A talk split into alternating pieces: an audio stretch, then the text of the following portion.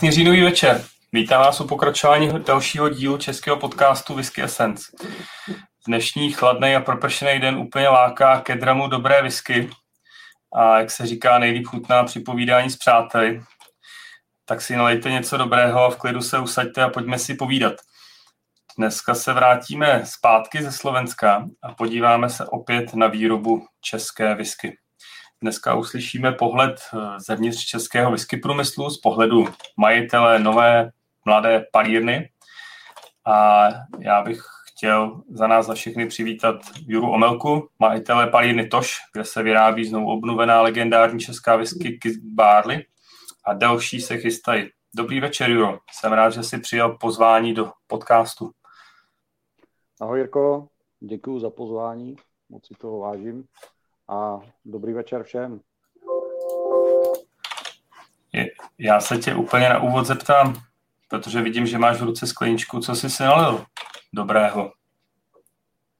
No, protože chystáme nějaké naše vzorky na Whisky Festival do Morávky, tak jsem si vzal tady náš dvouletý sladový destilát. Začal jsem nenakouřený, takže začínám v síle 46, máme připravený ještě další vzorek v sudovce, takže pomaličku.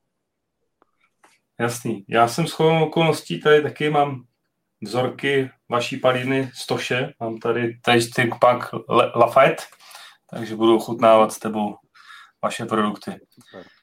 Super. Prosím tě, já jsem se chtěl na úvod zeptat, uh, uh, ty vlastně si začal tak, že si opustil práci v řeknu prostě nějakým jiným biznise a začal si, šel si si za svým snem a začal si dělat pivo? Jo, jo, je to tak. Je to tak. Já jsem vlastně poslední moje štace, kdy jsem dělal pro nikoho jiného, bylo AVG brněnské. Takže tam, tam to byl krásný příběh, kdy jsem tam přibyl v době, kdy nás bylo asi 300. A když jsem odcházel, tak ta firma byla na burze, bylo tam 13 lidí a a měli jsme vlastně kanceláře po celém světě. A v té době to bylo tak, že vlastně další nějaký krok byl se posunout pravděpodobně někam do zahraničí, protože eh, jsem nepředpokládal, že bych něco podobného mohl zažít tady. Ale spíš už jsem chtěl být doma, takže ta, ta, ta myšlenka, která vykrystalizovala z debat s mým stávajícím, ještě pořád stávajícím společníkem v pivovaru, byla udělat si pivovar. Takže to, to, bylo, to byl ten odchod z biznisu do malinkatého biznisu, jaký je náš pivovar. Takže jo. A ty, ty jsi předtím nějaké zkušenosti s vařením piva měl, předtím, než jste se rozhodli uh, udělat ten pivovar? Asi dva roky. Vařil jsem, vařil jsem doma v hrncích a pak jsem si pořídil takový sofistikovanější hrnec Brewmaster, uh, je výrobce kde už si naprogramuješ ty časy a teploty, takže už nemusíš stát s vařečkou a hlídat to se stopkama a pořád u toho být. Takže to bylo velké vylepšení. A potom, když, jsme, když padlo to rozhodnutí, tak jsem vlastně trávil soboty, neděle tím, že jsem vařil dvě várky denně. Takže tam to bylo, hodně to nabralo rychlosti a moje doména a vždycky, co mi chutnalo a pořád chutná nejvíc, byly svrchně kvašené piva ke kterým jsem se dostal vlastně díky uh, té předchozí práci a cestám jak po státech, v Anglii a podobně. Takže to mě, to byla ta motivace, jedna z těch hlavních, protože tady ještě v té době moc těch eh, pivovarů, které by to dělalo, nebylo. Samozřejmě pan Matuška starší s něčím začínal, a v primátoru už dělali skvělé pšeničné pivo, a tak dál, ale ještě to nebylo v tom boomu těch mini pivovarů. My jsme vlastně skočili do toho v tom okamžiku, kdy začaly vznikat mini pivovary jak houby po dešti. A, a proč jsem zpátky k tomu, k té otázce, proč jsem vařil tolik, protože vlastně jsem si nebyl úplně moc jistý s ležákama. Ležák je taková vysoká škola uvaření piva. A hlavně teda desítka, to je, tam mi dávalo vždycky nejvíc zabrat takže to, to se bralo spoustu času. No. Ale byla to hrozně zábavná práce. Já z toho, když jsem cestoval po celém světě a minimálně, co bylo, tak jsem dojížděl z Olomouce do Brna, tak jsem vyšel ráno z baráku a za 10 minut jsem byl v práci, takže to byla paráda. Pěšky.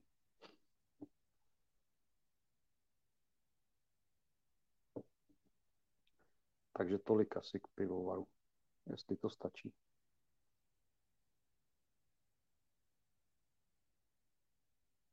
Halo, halo? Slyšíme se? Tak, já nevím, jestli mě slyšíte, já vás ne.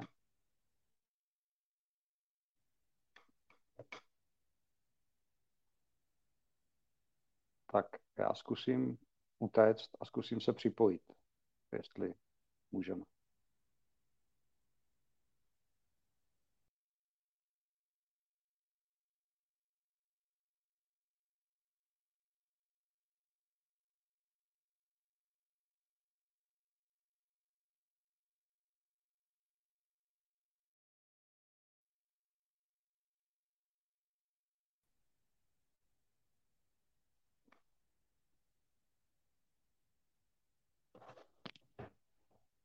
Tak, nějak nám to nefunguje.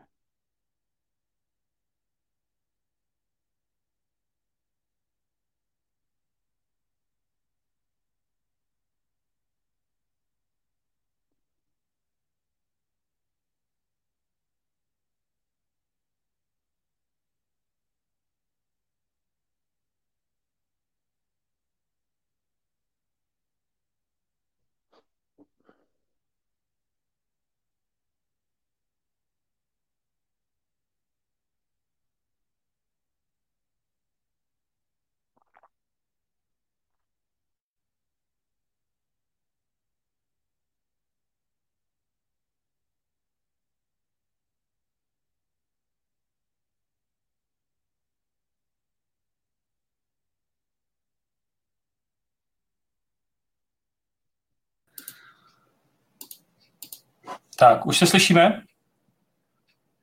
Halo? No, já už slyším. Ty mě slyšíš? Slyšíme se? Já tě slyším, ty mě? Ano, tak už je to v pohodě. Tak já jsem tady se odpojil a připojil. Tak se omlouváme za zdržení a technické problémy. Uh, já jsem se chtěl ještě nevím, zeptat... Co, nevím, co bylo slyšet. Ty jsi byl slyšet celou dobu, takže já se tě potom chtěl poprosit, jestli bys si mohl trošičku přisunout mikrofon blíž k puse, protože říkají, že jsi trošku na poticho.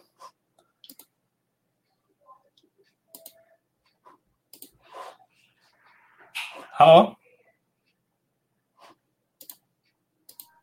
Jura se nám trošku seknul, nebo už jsi zpátky, slyšíme se? Už jsem, už jsem zpátky, no. Nevím, co Dobře. se děje. Tak jo, tak taky nevím, kde jsou problémy. Každopádně chtěl jsem se zeptat, ty jsi vařil doma pivo a hlavně svrchně kvašený. Eh, Co, co, co tě tak jako nejvíc bavilo z těch piv, co jsi vařil? Tak samozřejmě nejvíc mě bavily ty ze začátku ty nejnachmelenější IPy. Člověk začne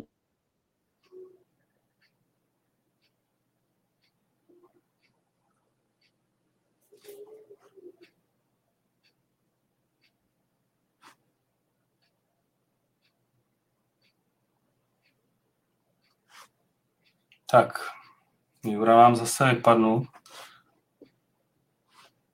Halo, slyšíme se? Jo, jo, jo. Ty máš asi možná nějaký problémy s připojením internetu, ale Já jsem teďka se přehodil na data, tak doufám, že to poběží líp. jo, určitě. Máš i kvalitnější takže- obraz i zvuk, takže to bude asi lepší přes ty data. Mhm. Tak my jsme slyšeli, že jsi vařil nejradši prostě hodně nachmelený IPy. Mhm. Z toho vznikla naše třeba režná bára, to bylo, to je, myslím si, pořád fajn povedené pivo, to znamená ten styl z toho západního pobřeží Spojených států. A člověk se postupně propracovává k takovým jemnějším chutím. Já teď, eh, třeba moje nejoblíbenější pivo, které děláme na takové běžné denní pití, je, říkáme tomu Up, Up Ale Blondýna. Je to Up znamená Univerzita Palacký, to je oficiální pivo naší zdejší univerzity přímo uvedené tímto způsobem tehdejším rektorem, takže to mě moc těší. A je to takové pivo, které mají rádi i ti, kteří pijou ležáky, kteří pijou srchně kvašené pivo. Ale jinak jsme, jinak jsme samozřejmě byli a experimentovali úplně ze vším. Taková specialita třeba svatý Urban, to je pivo, které je z jedné třetiny hroznový mošt, který se vlastně přidá ke konci chmelovaru a vlastně už to kvasíš jedněma kvasni, kvasnicema dohromady, takže to říkáme tomu pivní šampaňské. Je to, je to mm-hmm. tlakované trošku, v tanku to bylo na vyšší, na vyšší gramy COčka, takže jo, pěkná, tak. chybí mě to trošku. Chybí ti to, takže sta- stačil jsi si pro, provařit taky takový ty poslední hity, jako jsou kyseláče, nebo nějaký brut ipy, nebo já nevím, co je poslední teďko. To jsme všechno zkoušeli, no. To jsme všechno zkoušeli. Ty kyselé jsou teďka hodně, hodně to jde do módy a to, k čemu jsem se nedostal tolik, tak jsou spontánně kvašené piva, ale tím, že máme, máme sudy a máme pěkné sudy, tak si myslím, že, že to ještě vyzkouším i mimo pivovar. Mm-hmm. A kde se vlastně při, při provozu toho pivovaru zrodila myšlenka, hele, pojďme taky udělat si nějakou whisky? No, já už jsem to asi říkal víckrát, tak se budu opakovat, omlouvám se pro ty, kteří už to, už to slyšeli. My jsme vlastně hned první rok při nějaké várce piva, kterou uh, jsem udělal, tak uh, pivo bylo uh, senzoricky v pořádku, ale nedopadlo dobře ve smyslu uh, tak, jak jsem chtěl tak eh, jsem si říkal, tak jak je to bude to vypálit. Byl to, eh, byl to tehdy Mnichovský ležák, takže jsem sehnal přes kamaráda dalšího kamaráda, který mi to vypálil a, a tak jsem se seznámil vlastně se Sašou Zarivným, což je člověk, který tady v rámci té, eh, toho vývoje československé whisky udělal hromadu práce v tom smyslu, že byl poslední vedoucím výroby tady v, v Olomouci, v Dolanech. A vlastně zachránil všechny ty zásoby, eh, teď už, eh, které se prodávaly, ještě se budou prodávat pod, za, pod značkou Goldcock, protože tehdejší běžná věc tady té party lidí, kteří se zmocnili i Selika tehdy, byla taková, že vlastně pojďme všechno prodat, ideálně někde bokem, za, za hotové peníze a pak to pošleme do nějakého konkurzu, což taky dopadlo, ale Sašovi se podařilo zachránit zásoby whisky a díky němu vlastně pak mohla proběhnout nějaká aukce, které to koupil potom Rudolf Jelínek. Takže s tímto člověkem jsem se seznámil při tom, kdy jsme pálili to naše pivo a já jsem se ho tehdy naivně u nás v hospodě ptal, říkám, Sašo, a nechtěl jsi někdy vypálit nebo udělat whisky? A on se mi začal smát a pak mi začal vyprávět teprve ten příběh o King Barley, Gold Cocku, vzal mě do palírny a tak dále. Takže to byl začátek toho, že jsme udělali v roce 2017 ještě společně a přesně podle těch receptur, které měl, rmutovacích postupů a všeho, co bylo zapsané, tak jsme udělali ty první čtyři sudy. Takže to byl vlastně začátek a tak já jsem se přes Sašu dostal k whisky. Ty, ty první čtyři sudy teda už byly pod uh, palírnou Toš, nebo to byl spíš nějaký jako ještě experimentální, prostě něco, co vzniklo jakoby ve vaší kooperaci? To ještě vzniklo vlastně pod hlavičkou Hanácká pálenice Těšetice, jak se ta firma tehdy jmenovala. A vyrobili jsme to, ale vlastně tak, jak to děláme do teďka. To znamená, sladinu jsem udělal u nás na pivovaru, přivezl se to do Těšetic, tam jsme to vykvasili, tehdy ještě pekařskýma kvasnicema a vydestilovali vlastně podle toho, co, si, co jsme tam se dověděli od těch lidí, kteří to tam destilovali. Jak Tonda Zlámal, který tam se mnou ještě pořád destiluje a je taková studnice toho, jak se to dělalo a potom Honza Bartoš, poslední vedoucí výroby z vedlejší dětiny a tak dále, a tak dále. Takže tam u nás je to tak, tak, že vlastně stačí zvednout telefon a zavolat si, jak se to dělalo předtím. Pokud bychom chtěli držet ten směr, který, eh, který tam tehdy byl. Což teda ale už není moc pravda. Mm-hmm. A, a prosím tě, kde, kde se to teda jako zlomilo? Že jste si řekl, hele, čtyři sudy dobrý, budeme v tom pokračovat, půjdeme v palírnou. Uh, upřímně řečeno, vlastně palírna byla pro mě takový plán B, protože My jsme se asi po třech letech začali se společníkem velice výrazně v pivovaru rozcházet na tom, co vlastně chceme dělat. Protože já když se do něčeho pustím, tak chci, chci být na špici toho, co se děje a nejenom vyrábět pivo pro tři hospody v. Takže tam jsme se začali uh, rozcházet, jednoduše řečeno. A tehdy došla na přetřes uh, vlastně ta, ta, ta budoucnost té palírny jako takové, protože Saša tam tehdy provozoval jenom pěstitelské pálení a vyráběl likér Jakamarus a všechno v hrozně malém. Takovém, že to vůbec nedávalo smysl jakýkoliv, ať už ekonomický nebo vůbec do budoucna. A principu, abych to zkrátil, jsme se dohodli, že to od něho koupím, myšleno tím tu firmu, a zbytek si pronajmu na dlouhé roky. Takže to je vlastně ten stav, na kterém jsme se domluvili a který je tam pořád platný. Mm-hmm. A takže ty si vlastně koupil hotovou palírnu, ale v podstatě ta palírna to byla lihovár, ty jsi tam mohl vlastně pálit v podstatě cokoliv, že jo? Uh, co, co, co tě jakoby navedlo na to, že to bude zrovna whisky a ne třeba typická slivovice pro, pro, pro vaši oblast? Já teda uh, teď, teď nechci, aby to znělo nějak jako vůči, vůči klukům, co dělají slivovici nějak špatně, ale já osobně si myslím, že udělat dobrou slivovici není zas takový problém. Jo, tam pokud dodržíš ty základní věci, to znamená, máš dobrou surovinu, dobře uděláš kvás, to znamená, máš krásné čisté kvašení, ideálně v našem případě, když jsme to dělali, protože sem tam ještě něco uděláme, že to po nás lidi chtějí, používáme na všechno ušlechtilé kvasinky. To je z té mojí pivovarnické historie. Kvasinky jsou pro mě základ všeho, protože to je to, co udělá, udělá všechnu tu aromatiku, která tam je. No a pak, když to člověk nepokazí, anebo to nějak jako nezmrší na, při destilaci, tak vlastně dostaneš krásný destilát. A pak záleží na tom, jestli chceš totální kvalitu, kterou, které vyrobíš málo a budeš ji prodávat za víc peněz, což je náš případ, anebo jestli eh, děláš masovku, anebo, anebo prostě cokoliv jiného. Takže za mě slivovice, já, se, já jsem si tam vlastně vyzkoušel a ještě teďka si zkouším, když se dostanu k dobré surovině, tak koupíme jeden až pět tun třeba a uděláme něco, co nám dá pár set lahví ročně, ale třeba letos se k tomu vůbec nedostane. Jo, takže máme tam, máme tam paletu slivovice, trochu zlaté slivovice, trochu nějakého dalšího a a, a nic. Takže znova, jestli nás poslouchá třeba Mira Motička nebo někdo, Mirku zdravím, tak uh, nic proti výrobě slivovice, ale u mě nejde o to dělat kvantitu, ani dělat to, co vlastně dělají ostatní. Já jsem, mě třeba na výrobě piva bavilo to, že vlastně máš tři ingredience a můžeš se pustit kterýmkoliv směrem. Jo. Tam mě nejvíc bavilo to, když jsem udělal nový recept, který chutnal, ideálně jsme ho zařadili do nabídky nějak v průběhu roku, ale potom vařit každý den, každý den ležák nebo každý den potom vařit něco dalšího, to mě nebaví.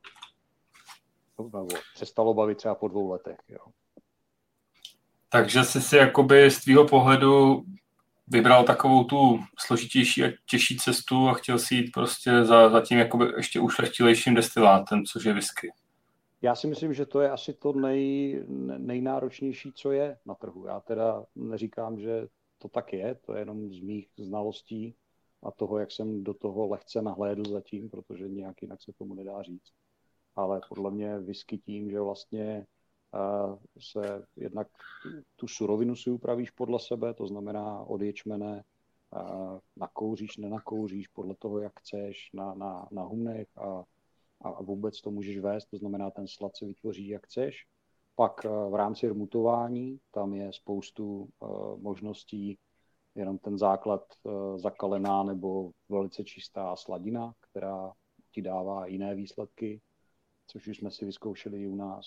No a potom kvasinky, že jo? to je opravdu strašně široký svět a já jsem takový jako evangelizátor i těch našich, eh, my to děláme ještě pěstitelské pálení pořád, aby jsme, jednak máme skoro tisíc zákazníků, tak je nemůžeme poslat pryč a jednak nás to taky částečně živí.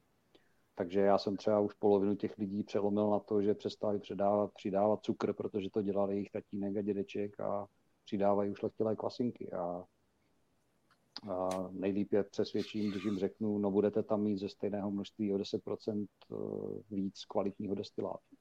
Jo, takže to je ta, ta cesta tady pro to pěstitelské pálení. Abych se vrátil zpátky k whisky, tak kvasnice a potom samozřejmě ještě, ještě ten způsob destilace zase.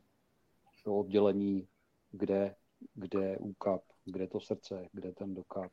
No a pak, a to je vlastně to, co bude asi na nej, nejdelší studium, to je pak ta práce s tím, s tím dřevem, nebo v tom dřevě, s tím, s tím sudovým hospodářstvím, protože tam taky uh, ti, kdo pili uh, ty naše první dvě lahve, tak tam je jednoznačné, že vlastně ze stejného základu, který zrál bez pěti měsíců, tři roky, de facto ve stejných sudech, a potom jsme dali pětiměsíční finish, jeden ve Virgin Oaku a jeden uh, v sudu po čerstvě vylité Marsale, tak ty destiláty jsou diametrálně odlišné. Takže proč o tom mluvím? Protože vlastně ty, ty páčky, kterými to člověk může ovlivnit v rámci toho procesu, je jich tam nejvíc. Takže je to za mě to nejsložitější, čemu na, na co jsem se mohl vrhnout.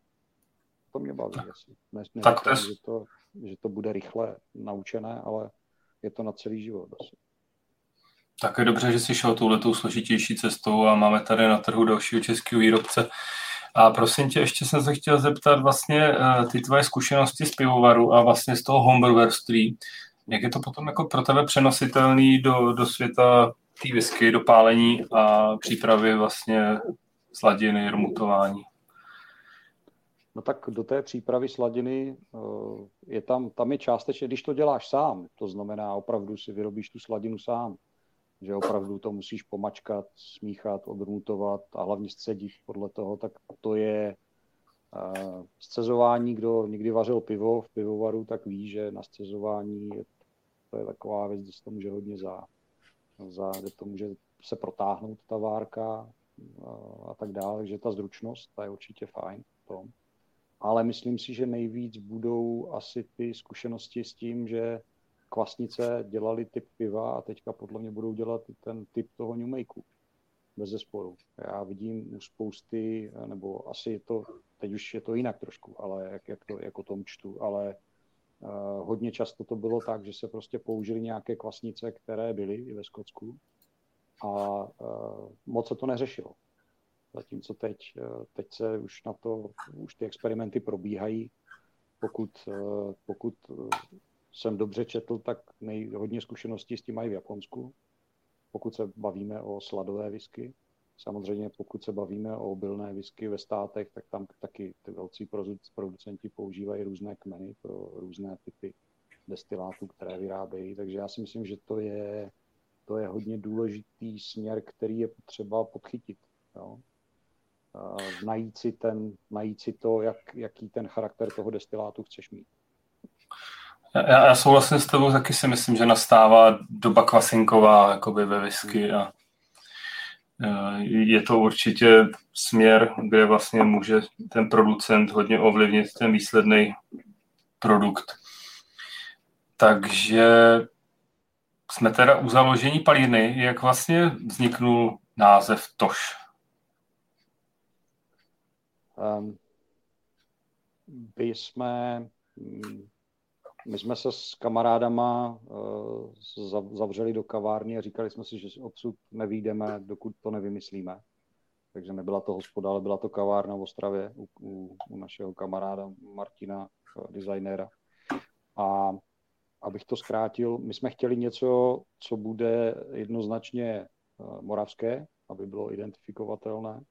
Na druhou stranu, aby to nebylo nějak kostrbaté v zahraničí proto tam s náma seděl u stolu kamarád David Gold, který je američan, který tady žije už 20 eh, let v Olomouci, skoro 20 let. Mhm. Živí se překladama a tak dále, takže ten tam byl, aby nám řekl, eh, co vlastně.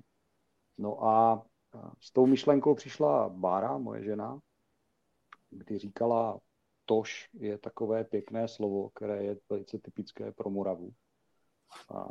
Vypíše se v každé části Moravy jinak, jednou z š, jednou z ž, což jsme pak neřešili. Napsali jsme to TOSH a David říkal, ale to nemůžete, to, je, to se čte taš a taš je měděné harampádí.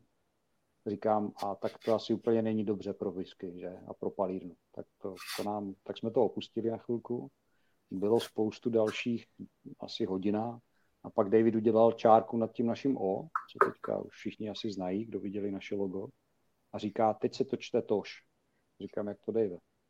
No, protože když uh, se v Americe uh, má přepsat japonské jméno s O, aby se přečetlo jako O, tak se nad tím udělá čárka. Tady tím způsobem. Takže říká, od teďka tady to, každý anglicky mluvící to přečte jako tož. Sice nebude vědět, uh, co to znamená, ale přečte to, jak to má přečíst. A teď už to lidi celkem, když jim, když jim člověk napoví, napoví a řekne jim tož vítajte a, a podobně, tak už taky přijde na to, z čeho to vychází. Takže já myslím, že to se nám povedlo. Tož na zdraví CZ je naše, naše webová stránka a, a s tím se dá pěkně hrát, takže to určitě Bára vymyslela skvěle. Já teda musím za sebe říct teda, že zápasím, když mám napsat jakoby tož, protože vlastně mi na to nestačí moje klávesice, nebo možná ne, neumím napsat takhle O s čárkou. Jako. Já, jdu, já jdu vždycky do mapy znaků, jinak to neumím najít. Zkrátku na to neumím, takže to je vždycky tak. Jo, je to, je to problematický trošku znak, takže jo, jo. Snad, snad do budoucna nepřejdete na tež. Nebo na tež. Ono, ono dokonce obchodní rejstřík nás neumí přečíst, takže když si zadáš naše ičo, a tak ono to vyjde jako T mezera SH. On neumí zobrazit, vlastně v rámci databáze neumí to O zobrazit. Takže teď už do tady těch oficiálních věcí to píšeme jako T, O, S, H bez té čárky, aby, aby si nás lidi našli. Ale to jsou drobnosti. Uh, to znamená, aby jsme se ještě vrátili k historii vzniku teda TOŠ. Mm-hmm. Vy jste vlastně navázali na původní palírnu, která vlastně v Těšeticích je, nebo byla. Mohl bys nějak ve stručnosti jenom popsat tu historii té původní těšetické palírny, kterou ty si jakoby převzal v podstatě a znovu obnovil k životu? Jo, určitě.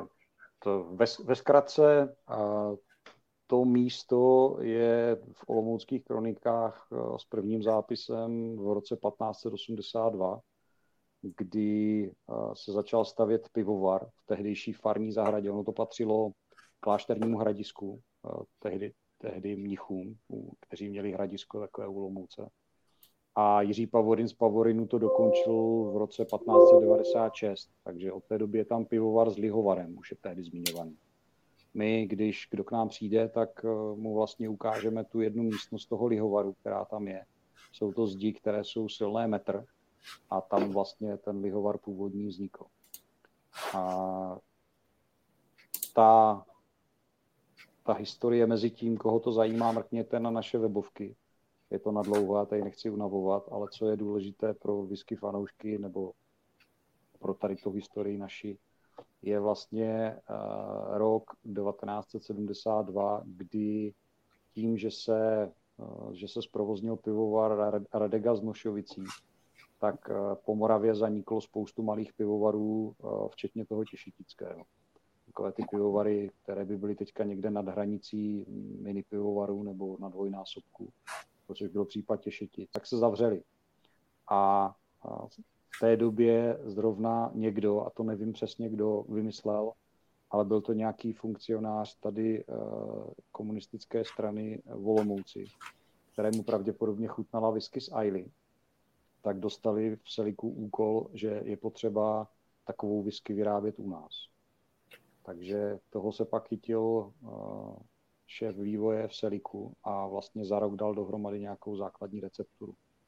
To je oficiální, uh, nebo to je to, k čemu jsem se dostal, když jsem mluvil s lidma. Byl tam teďka pán, který třeba vymýšlel ten název King Barley Corn, to je první whisky a tak. A já si osobně myslím, že jako další, další důvod mohl být ten, že ono se to tehdy vařilo nebo uh, mutovalo z dost nekvalitního ječmene, protože uh, tehdy vlastně ječmen i chmel, to bylo to zlato, které se vyváželo za doláry a marky do zahraničí. Ale on tady zbývalo taková ta ne úplně jako zadina u toho u ječmene, ale to méně kvalitní, protože ty, i ty rmutovací teploty tomu odpovídaly. Tam, tam se vystíralo skoro do studené vody, tam byla vystírka někde kolem 40%, 40 stupňů, což znamená, že fakt jako to potřebovalo hodně dlouhý čas, ta rmutovací, ten průběh rmutovací byl na tři hodiny. Teď mm. vlastně to zcukření u toho sladu probíhá Eh, laboratorně během 15 minut, u nás půl hodina až hodina eh, při infuzním procesu, tom klasickém kolem 64 eh, stupňů. A, a je to. Jo. Takže to, to byla jedna z, jedna, to je jedna z mých jako variant, proč to vzniklo taky. Že, že se spotřebovalo něco, co by se vlastně už jenom skrmilo.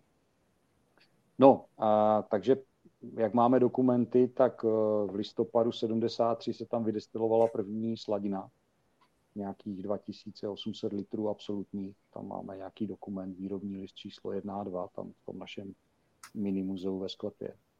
A od té doby vlastně vznikla ta značka King Barley Corn, tehdy, tak to přeložili otrocky eh, toho krále Ječmínka s eh, odkazem na tu pověst hanáckou toho krále, který se narodil v tom ječmeném poli tady. A pak jsou pak je jedna hlavní teorie, proč vznikla značka Goldcock a ta říká, že vlastně soudruzi potřebovali na olympiádu v Moskvě whisky pro olympiádu v roce 1980. A, a proto se vyrobila značka Goldcock, která byla tehdy, jak to říct, masovější. Jo. To znamená, ta tehdejší výroba jak King Barley, tak toho Goldcocka byla taková, že zrála sladová, zrál sladový destilát sudek a pak se míchal s obilným lihem. A míchal mm-hmm. se ve velkých nádobách 12 až 20 tisíc litrů, kde se to pak nechávalo, nechávalo vlastně zaležet rok. Pravděpodobně proto, aby ty nejtěkavější, nejostřejší součásti toho obilného lihu z toho vytěkaly a pak se to stáčelo. Takže ten, ta značka King Barley Corn měla toho e, obilného lihu míň. Ten Goldcock, e, který se začal vyrábět ze začátku, tak měl dvakrát až třikrát tolik a pak dokonce ještě v 90. letech vznikly ty varianty červený, černý a tak dál. Takže tam už e, u toho, u toho 12-letého údajně už toho lihu nemělo být skoro vůbec, anebo nebyl vůbec ke konci, kdy už zásob bylo dost. Ale byl to alkohol, který se pil ve velkém, takže bylo potřeba ho produkovat ve velkém. Ono tehdy Seliko Olomoucké bylo vlastně druhá největší výrobná chlastu v Československu. Chlastu říkám schválně, tím myslím vodku, tu zemáky a tady, tady tyto věci. Takže proto a bylo asi potřeba i, ty, i tu whisky produkovat tímto způsobem. No a pak už jenom krátce 2002, 2003 byly poslední destilace. 2003 už vlastně nebyly. 2003 tam to někdy v létě celé skončilo celníci to vzhledem k nějakým neodvedeným spotřebním daním. To tam celé zaplombovali a whisky se prodala v aukci jelinkům. Takže zaplať pán že to tehdy Saša uhájil, aby měli jelinci co koupit a, a že teď byli schopní vlastně tu whisky postupně pouštět. Takže já jsem hrozně rád, že to jelinci udělali, že je nějaká kontinuita toho, co se vyrábělo u nás, co, jak to chutnalo a, a vlastně je na co navazovat, jak, jak ve Vizovicích, tak u nás. Prosím tě, Juro, já tě ještě poprosím ten mikrofon, jestli by si ho mohl dát blíž k puse, aby si byl slyšet víc na hlas. Uh, tak to si ho mám držet? Bude no, nemusíš ho úplně držet, ale jenom jestli bys to mohl být blíž nebo mluvit víc na hlas, jo. protože trošku uh, fajn. Takže ty, v podstatě potom ta pálenice teda od toho roku 2000 si říkal, nebo kdy tam byla poslední pálení, tak fungovala, už jenom jako pěstitelská nebo byla úplně kompletně zakonzervovaná? Fungovala dál jako pěstitelská. Saša to tehdy koupil, tu, tu budovu, koupil uh, zařízení, koupil ochranné známky uh, King Barley a koupil ochranou známku toho likéru Jakamarus, který teďka dál děláme. Takže tak. Jo, mhm. jo. A takže to je taková historie před váma a teď teďkon prostě už od, od, já nevím, bylo čtyři roky tam teda působíš ty. Jo. Paráda. Uh, mě, měl jsi nějakou zkušenost eh, z whisky předtím, vlastně než jsi šel do toho pálit whisky? Uh, žádnou hlubokou. Jako nějaké láhve jsem doma měl, něco jsem, něco jsem vypil. Uh, Old Paltney, to, byla, to byly první láhve, které jsem si kupoval, pak Juru jsem si nakupoval a při cestách po světě, ale jenom kvůli tomu, že jsou Jura, tak jsem si kupoval Juru. Všechno, na kterou jsem přišel, takže všechny na letištích, kde byla, kde byla Jura, kterou jsem neměl, tak jsem si nakoupil všechny ty speciální uh, releasy pro uh, ty airporty uh, duty free, co tam jsou. Ale už jsou všechny otevřené nebo vypité. A uh, ne, já teda tím, že jsem vlastně uh, vyrostl na víně a na slivovici, protože pocházím z Hradiště, nebo z Jarošova konkrétně, a pak, když jsem se posunul sem, tak jsem uh, dál pil víno, pak jsem přešel na pivo a tady uh, whisky a další alkohol. Vlastně jenom whisky, jako další alkohol možná, že asi žádný. No. A, tak to bylo jenom málo. U nás uh, jako se moc nepilo obecně, takže a když tak v zimě nějaká slivovice, takže já jsem byl spíš na víně. Ale na Hané, teď, teď už zaplať pámbu, musím říct, se víno nedá moc pěstovat ve velkém zatím, než přijde nějaké lepší, větší oteplování. Takže eh, to obilí je, je, to, míst, je, to, je to naše. Já bych řekl, že tady dokonce probíhá taková ta, jak se tomu říká, ta hranice grape grain. To je tady u nás v republice, je to někdy, někde kolem Přerova, bych řekl. No, tam jsou nějaké pokusy o víno a dál už to víno neroste, takže tady už se asi bude pít vždycky tady ten spíš z ovoce samozřejmě, ale i ty, i ty obilné věci. Jo, máš pravdu. Možná, že s tím globální oteplování zacvičí a bude se i ještě vejš pěstovat víno. Každopádně, eh, co tě teď na té whisky baví? Nejenom na té tvý, ale celkově. Jak si, jak si vlastně tomu propad?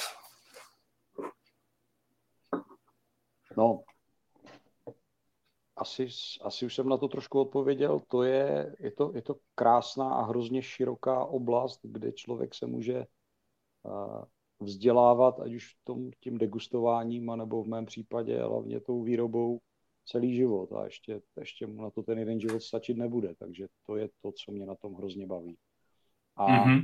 já si myslím, že v tom my nemáme u nás tu tradici, protože u nás eh, ten alkohol šel vždycky vyrobit jednodušeji, hlavně z toho ovoce, protože vlastně pozbíráš zralé ovoce, necháš ho skvasit a vydestiluješ.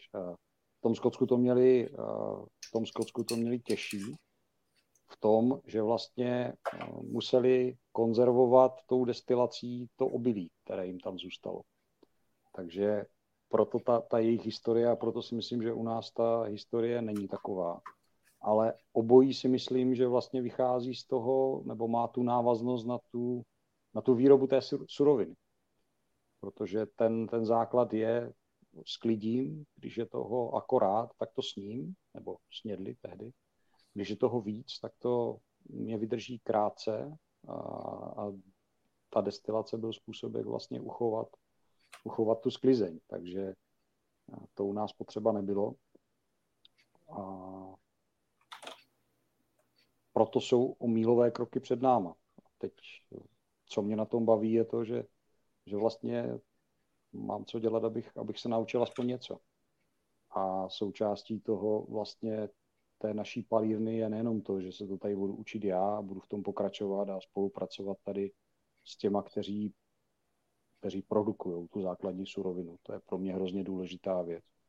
Ale že vlastně musím taky najít někoho, kdo v tom bude pokračovat, protože já to nevidím jako jednorázovou zábavu, butikovou palírnu, ale já to vidím jednoznačně jako plynulé, plynulá, plynulou návaznost na ten kraj, v kterém se to tady pěstuje, v kterém eh, se každý rok eh, urodí a může se zpracovat tímto způsobem.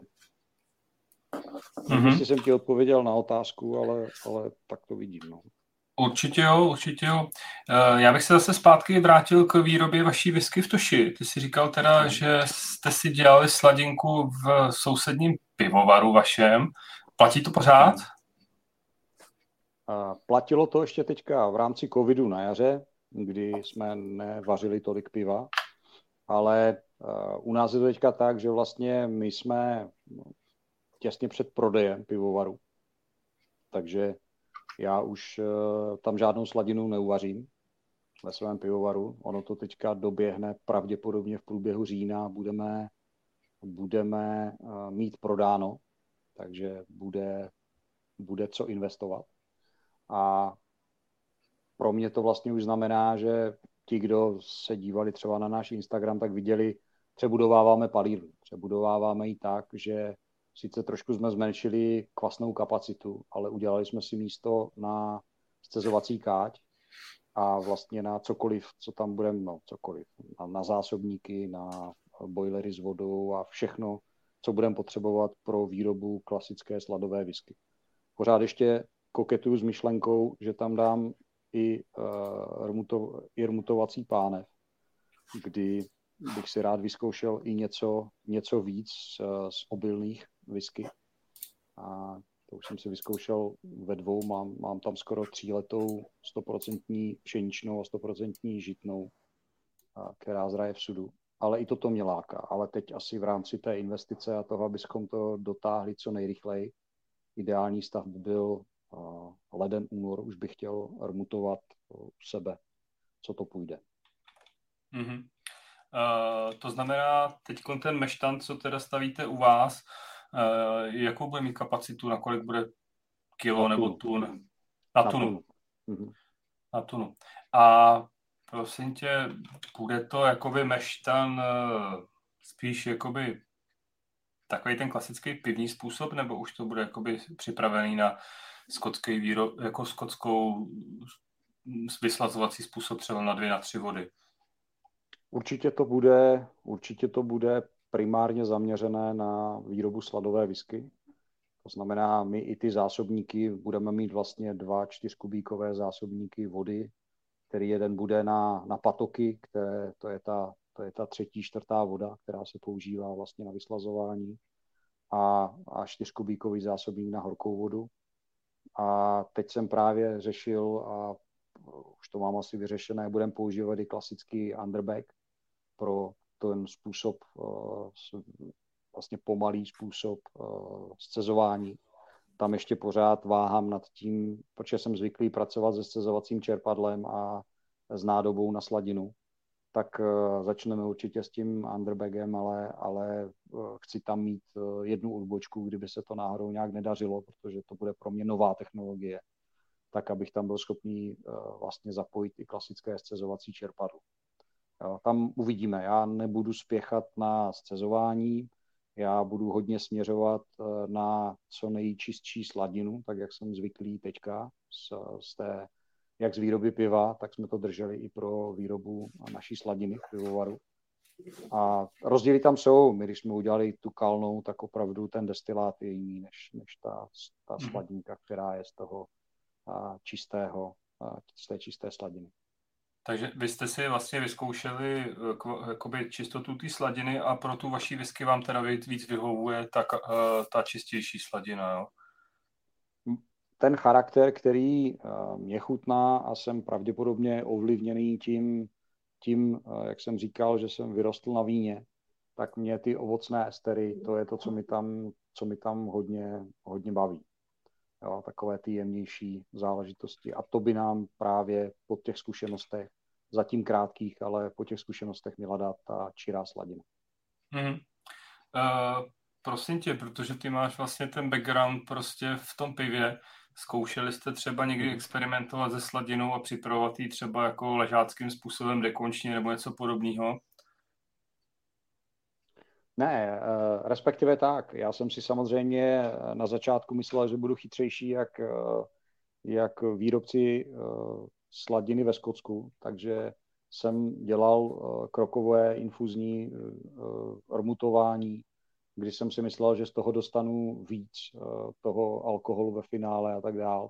Nikoli věk, prostě klasická jedna teplota, přísně mezi 63 64, to je to jednoznačné, které dává nejlepší výtěžnost a nejlepší jednoduché nebo co nejvíc klasitelné cukry. Takže hrál jsem si s tím samozřejmě, ale pokorně po pár várkách jsem musel sklopit hlavu a vrátit se k tomu jednoduchému, protože to je úplně, úplně jinak. A vlastně ta, ten, ten směr k tomu vlastně dostat se k nějaké výtěžnosti, kterou dělají ve Skotsku, kde pokud je to po 400 litrů absolutního alkoholu z tuny, tak už na ně vyskočí královský výběrčí daní a řekne jim, že někde, někde to šidí. Tak my jsme začínali s něčím, co bylo na nějakých 250-260 litrech absolutního stuny.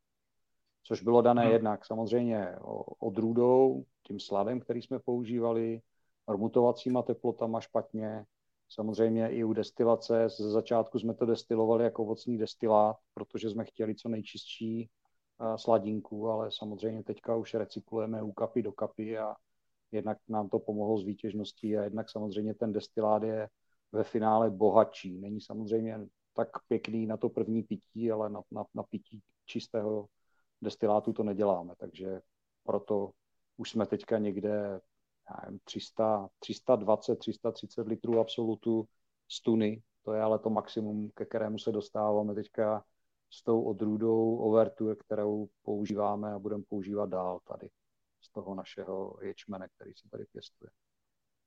Tak, tak to už je jako poměrně, si myslím, slušná výtěžnost, že, že, že jakoby, co se týče výtěžnosti, co jsem takhle mluvil s lidma z ostatních palíren českých, tak asi jste spíš jakoby na špici, si myslím. Ono, ono je to, no, je tam, je tam hrozně proměných, ale tak to je ta zábava, při, přijít na to, jak to udělat a ono je to i uh, vlastně ta výroba toho sladu jako takového. Ona ta surovina, která se vypěstuje u nás, je kapku jiná. Ještě pořád nevím, proč eh, máme tak vysoké dusíky oproti těm surovinám, které jsou ve Skotsku. Na to jsem ještě nepřišel, řešíme to tam eh, s předsedou družstva, s kterým se domluváme, že nám budou sadit vlastně tu odrůdu tady v Těšeticích přímo na pole kolem. Takže ho tam přemlouvám, aby do toho necpali tolik, tolik hnojiva, a že, i, že mu zaplatím víc za, za menší, nebo víc za, za tunu, když to tam nenasype a tak dále. Takže to jsou ty cesty, kterými se dostaneme nebo se přibližujeme dál a dál k té výtěžnosti, která bude dávat víc smysl. Hmm. Ale ono na druhou stranu, eh, my máme humnový slad.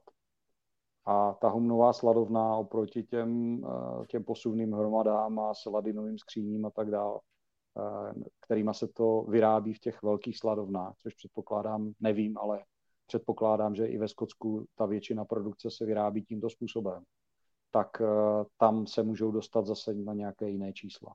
Přece jenom ta humnovka je je třeba skvělá na výrobu eh, našeho ležáku, protože tam člověk potřebuje, aby mu tam zůstaly nějaké nesklasitelné cukry, aby pěkně balancovali tu hořkost chmelovou, ale, ale tady pro to palírnictví to není to ono. Takže, ale to neznamená, že u toho nezůstaneme. Já jsem velký fanda tady klasické humnové sladovny, protože jednak to pěkně vypadá, jednak je to takové tradiční. A ono samozřejmě 70 litrů absolutu z tuny navíc je krásné, ale u nás to stejně nikdy nebude o tom honit se za nějakým obrovským objemem. U nás to bude spíš mít, mít kvalitu, která bude velice specifická pro nás.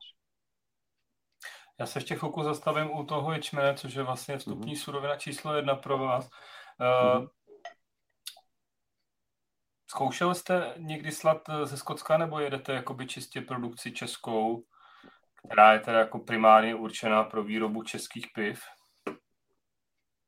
My jsme samozřejmě začínali eh, se sladem z Bruntálu, který je klasický plzeňský, nebo byl dlouho. A tam bylo jasné, že to není ono. Ono i dokonce eh, vlastně ten prekurzor teď si nespomenu na ten chemický název, ale principiálně ty naše ječmeny mají prekurzor vlastně takových sirnatých sloučení, které vznikají při kvašení. A to není dobrá zpráva pro výrobu whisky. U, u piva je to v pořádku, protože vlastně i, i ležácké kvasnice toho plzeňského typu dokonce podporují tu, tu, ten vývin toho dimetylsulfidu a tady těch sirnatých sloučenin a když se to ale nechá dobře zaležet, tak to pak dělá krásné svěží pivo. My třeba jednu z nejlepších desítek, kterou jsme měli, tak jsme měli v okamžiku, kdy u nás byl Vašek Berka z slovenského prazdroje a, a když ochutnal naše piva, tak říká, klidně si přijďte pro naše kvasnice, tady se nebudeme mít za co stydět. Takže když jsme vařili desítku s plzeňskýma kvasnicema, tak to bylo uh, vlastně nejlepší pivo. Ale první tři týdny se to ne, nedalo pít, protože to strašně smrdělo sírou.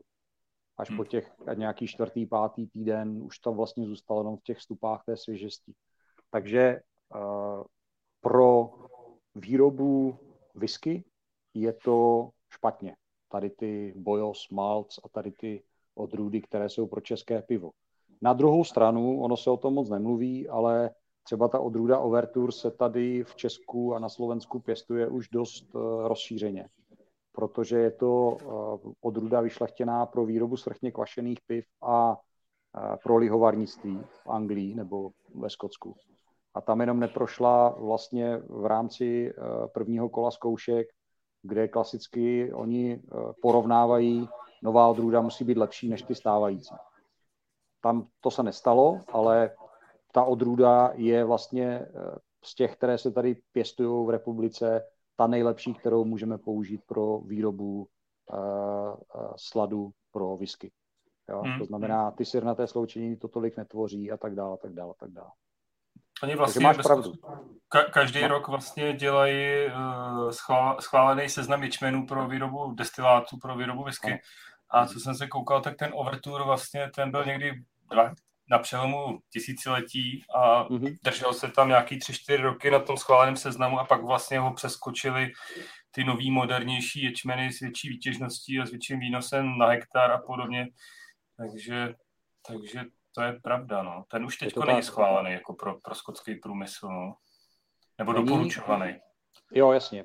Protože mají lepší odrůdy. Ale, ale u nás v republice Vlastně já jsem uh, dlouho si myslel, že mi vlastně tady budeme muset nějakou odrůdu si tady postupně vypěstovat. A tady šlechtí tady ty uh, odrůdy uh, z pohledu genetického na univerzitě, tam jsem se bavil s nějakýma lidma. Ale to je samozřejmě na dlouho. Tady overtura jako taková, která byla pro tento účel vyšlechtěná, za mě je to nejlepší, co se tady v republice dá použít. A mm-hmm. když se ptal na to, jestli jsem někdy pracoval se zahraničním nebo se sladem ze Skotska nebo odkudkoliv, ne, palírně ne. A chystám se, že si nějakou várku nakoupím, abych si to jenom vyzkoušel pro porovnání. Takže samozřejmě si vyzkouším nějakou tunu Golden Promise a pak vyzkouším něco z těch moderních.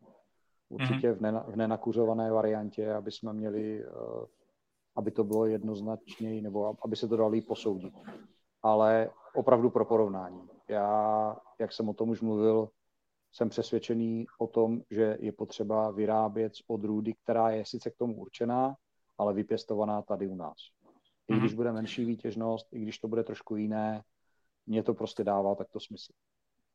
Ty teda jakoby poměrně úzce spolupracuješ s těma lokálníma zemědělcema který vlastně pěstují ten, ten ječmen lokálně u vás, nebo to je takovým tvým cílem.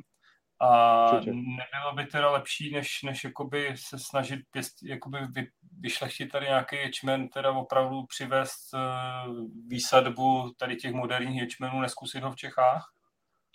Je to v jednání. Já jsem se bavil tady se zástupcema firm, firm nebo firmy Limagrain, která vyšlechtila uh, i tady tu overturu ale pro ně je to vlastně totální novum a ty se musíš domluvit na vlastně první, eh, první se to musí vyset, aby bylo osivo.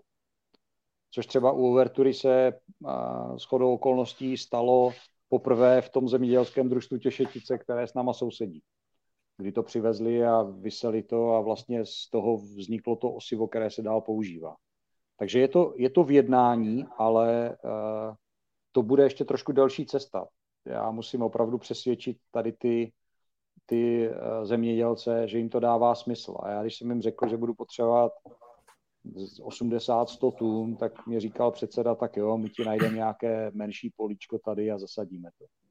Jo, pro ně to prostě nedává moc smysl. Oni, oni mají třeba zasmluvněné uh, ne plzeňský prazdroj a tak, ale mě říkal, že to třeba jede někde do Jižní Afriky, to, co se tady vypěstuje. Mm. No, že oni, oni mají takovéto kontrakty, tak to musí dávat smysl i pro ně, takže tu cestu hledáme. To, tomu rozumím, no. No, jako je co, viď? 100 tun pro tebe, to je furt ještě nějakých, podle mě takových 35 hektarů, viď? No, je to, říkal, nějaké malé pole. Tady u nás bohužel ty pole jsou tak obrovské, že 30 hektarové pole je fakt malé. No. To je, mm. to je, to tak je, no. Proto my tady se taky motáme do toho, že tady sadíme nějaké stromy a dále, které to trošku, které to trošku rozdělujou. No. Mirka, se kterou si vlastně nedávno udělal poměrně zajímavý rozhovor, mm-hmm. se tě ještě ptá, kdyby teda nějaká ta jiná odrůda byla lepší, eh, přesto by si se držel toho místního vašeho ječme, nebo by si se snažil jít tou cestou? Já se nebráním nové odrůdě. Overture je zatím to, co je nejlepší teďka k dispozici. A je to k dispozici tak, že to, že to chlapi ve sladovně vlastně můžou nakoupit, když to nebude tady z družstva z Těšetic, tak to nakoupí někde jinde z Moravy. Jo. Takže tam není problém se domluvit, říct, budu potřebovat 10 tun, 20 tun, 30 tun nakouřeného, nenakouřeného, oni to nakoupí. Takže s overturou takto problém není. Nebo nebýval. Teďka letos je strašný rok na, co se týče uh, ceny ječmené a tak dál. Vůbec to všechno hrozně letí nahoru. Doufám, že mám dobrou smlouvu na plyn, protože jinak to bude špatně. A, takže na, odpověď na tu otázku, Mirko, tvojí je, uh, určitě se budu snažit i o nějaké další odrůdy, ale musí to být vlastně zajímavé jak pro, tu, pro ty zástupce té firmy, ať už Lima Gray nebo kohokoliv jiného. A oni musí to být zajímavé i pro to družstvo. Takže já se fakt musím dostat někde těm 100 tunám, abych byl schopný uh, jim říct, udělejte mi tady toto. A 100 tun znamená při té tunové, uh, tunovém maštanu stokrát udělat tady to, no, což je, má zase návaznost na peníze, takže postupně. A když potom jakoby by si dělal různý ty odrůdy toho ječmene, půjdeš tou cestou potom, že, že opravdu to bude finální produkt s označením, že to je prostě třeba přímo odrůda Overture nebo odrůda Golden Promise, aby to šlo porovnat? Já mám, já vlastně v záznamech o každém sudu mám, z čeho byla vyrobená ta sladina. A to znamená jak odrůdu, tak jaké byly použité kvasnice, případně pokud jsme, jsme měnili nějak dobu kvašení, tak to taky. Jo, my jsme hmm. dělali zásahy, vlastně se postupně učíme v těch dvou našich směrech, jednak King Barley a ten Lafayette, tam musíme tu destilaci dělat, nebo chceme ji dělat jinak, protože u Lafayette tam chceme ty ovocnější tóny a nejdeme tolik do, do, toho, do, do té dokapové složky, zatímco u King Barley, kde potřebujeme ten kouř zvýraznit, tak tam jdeme hlouběji s tou destilací. Takže toto všechno vlastně hraje roli v tom, v tom výrazu. Tak to máme zaznamenané a ke, u každého sudu to víme tak to je dobrý. Takže možná potom budeš i jakoby do budoucna na těch lahvích jakoby transparentní, že tam pro, pro nás whisky pošuky budeš mít napsaný, že tohle byl takovýhle ječmen, takovýhle kvasnice. A... Bez problému. To, to víme o každém sudu. Jenom jestli mi to projde u designera. On, on říká, když je tam moc textu, tak už to pak úplně nevypadá dobře. Tak uvidíme. Ale my, my čteme i to vzadu, takže je to v pohodě. Jako. dobře. Hele, prosím tě, když jsme teda už nakousli uh, vodu, tu vy vlastně berete, myslím, z vodovodu, že jo, řadu? No my to máme tak, že jsme to vlastně dělali v Chomoutově, kde se používá normální olomoucká městská voda, která je středně tvrdá.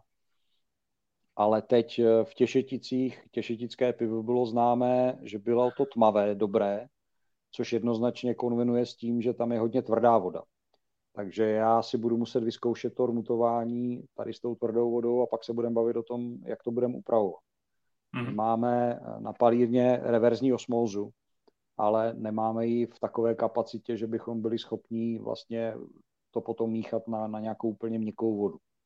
Jo, protože potřebujeme de facto 8 kubíků vody a to nám trvá tady s, s tím naším malým zařízením dlouho. Takže to uvidíme.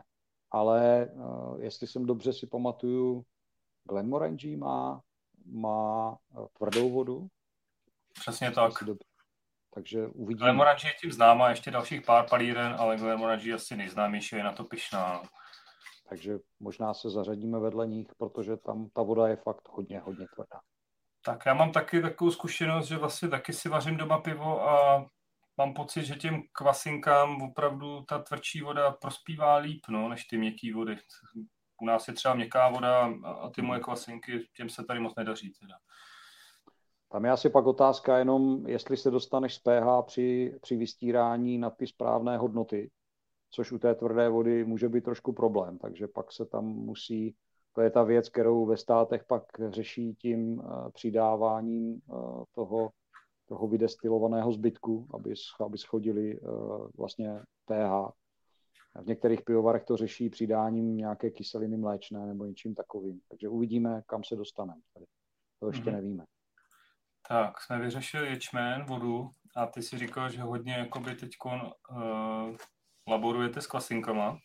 Mm-hmm. Uh, jaký momentálně teda používáte kvasinky pro výrobu teď nebo nejoblíbenější? No, to já když se zeptám vždycky Lukáše Andrlíka, tak on mi říká, že je to strašně tajné, tak já nevím, jestli mám být tajný taky. Ale uh, my jsme nejčastěji teďka používáme ty kvasnice toho kmene M1. To znamená, to jsou ty nejrozšířenější, hodně ovocné kvasinky, které uh, bereme jako sušené. Takže, Takže to je vlastně náš, to je náš základ. kvasinky. Určitě, určitě. Mm-hmm. My jsme nikdy nepoužívali uh, pivovarnické. A, a důvod? Důvod, proč jste nepoužívali pivovarské kvasnice? Výtěžnost asi hlavně, jo, pro tu, pro tu, pro tu hlavní řadu, já mám třeba destilát, který jsme kvasili kvasinkama, které se používají na pšeničné piva, kde je krásný, krásný ten, eh, já ho sice, já banány jako takové nesnáším, ale izoamylacetat, jako ta banán, banánová záležitost, ta třeba je, je v tom destilátu moc pěkná. Jo, neříkám, že to třeba bude jako čistě jenom z toho jednoho sudu, možná to pak nějak namícháme, ale toto byla taky zajímavá záležitost. Pak jsme používali ty pekařské, s kterými jsme začínali. Pak jsem používal i nějaké hodně neutrální kvasinky, kdy jsem chtěl vyzkoušet vlastně, jaký vliv má ta čirá a zakalená sladina. To znamená, to byly nějaké kvasinky, které eh, se používají de facto na výrobu obilných whisky, které nemají tolik, tolik těch esterů, zvlášť při těch teplotách někde kolem 20 stupňů tak ty experimenty jsou různé, jsou hrozně zábavné, jsou kvasinky na víno, ale tam je, tam je velice špatná výtěžnost, takže tam je, to je ještě, máme jeden kmen, který teďka budu dělat nějaké experimenty, že budeme vlastně míchat dva kmeny dohromady. To znamená, začneme něčím a dotáhneme to pravděpodobně těma M1, které jsou schopné potom vlastně enzymaticky rozkládat eh, ty složitější cukry a dostat se pak ke správné výtěžnosti. Já mám vlastně zkušenost doma, že i pivovarský kvasnice mi dokážou pro, prokvasit v podstatě do nuly, mm-hmm. pokud eh, vlastně udělám dobře prostě dvoustupňovou infuzi s tím, že přeskočím dextriny. Tak potom mm-hmm. jakoby nemám dextriny, tak ty kvasinky to, to opravdu vyžerou do nuly. Takže tam to potom funguje i ty, jakoby ta výtěžnost je dobrá i u těch pivovarských. No. Ale A co tam, používáš za kmen? Uh, S05, S04 prostě. No. Mm, jo, jo, jo. Tak to jsou svrchní, jasně. Jako to, ano, ano, uh, svrchní. Jako u nás, eh, ta, já bych třeba nešel nikdy do ležáckých kvasnic, jo, tady pro tu výrobu. To, to souhlas, což, to souhlas. Což se taky už objevilo tady na, na whisky scéně české, jak jsem správně pochopil. A teď, když, když se na to podíváš zpětně, ty pekařské kvasnice, myslíš si, že to byla slepá cesta, nebo uh, budeš se k tomu někdy do budoucna vracet? Já jsem ještě uvažoval o tom, pro mě to vlastně nedává smysl. Ta jediná výhoda těch pekařských kvasnic je, že jsou laciné. Jo, mysle, myšleno tím ty lisované kvasnice, které si člověk koupí v makru kilo za, to jsou fakt jako deseti koruny nebo sto koruna nebo něco takového. Ty sušené kvasinky, které beru od Fermentisu, tak jsou dost drahé, ale jako mě se to vyplatí, nebo za mě to dává smysl, protože mm-hmm. ty estery, hlavně ty, ty ovocnější, ty těma pekařskýma jsem nebyl schopný dosáhnout. Já vím, že jsme se bavili s Mirkem uh, Motičkou, že uh, oni dělají s pekařskýma, dělají s dalšíma a že jim to nějak vyhovuje. Co mi dával chutnat, tak to bylo dobré, jako fajn. A, ale my tím směrem už nepůjdeme, protože mě nejde o to ušetřit nějakou 100 korunu, ale jde mi o to. Ono, ono de facto, ona ani ta výtěžnost nebyla správná, jo, protože ty M1 fakt umí, uh, tam se ten, ten hustoměr propadá jako pod nulu. Jo, že opravdu to je, to je skoro do sucha. Jo, na, na, na, co se Brixů týče, tak tam vždycky nějaký jako stupeň zůstává, ale to už je ta sušina, která tam zůstává. Takže jako za mě nedává jiný smysl, než používat opravdu šlechtěné kvasinky. A de facto bych byl proti tomu, co všude hlásám, jak těm pěstitelům, tak tak v pivovarnictví a tak dál, kvasinky dělají ten výsledný produkt z velké části.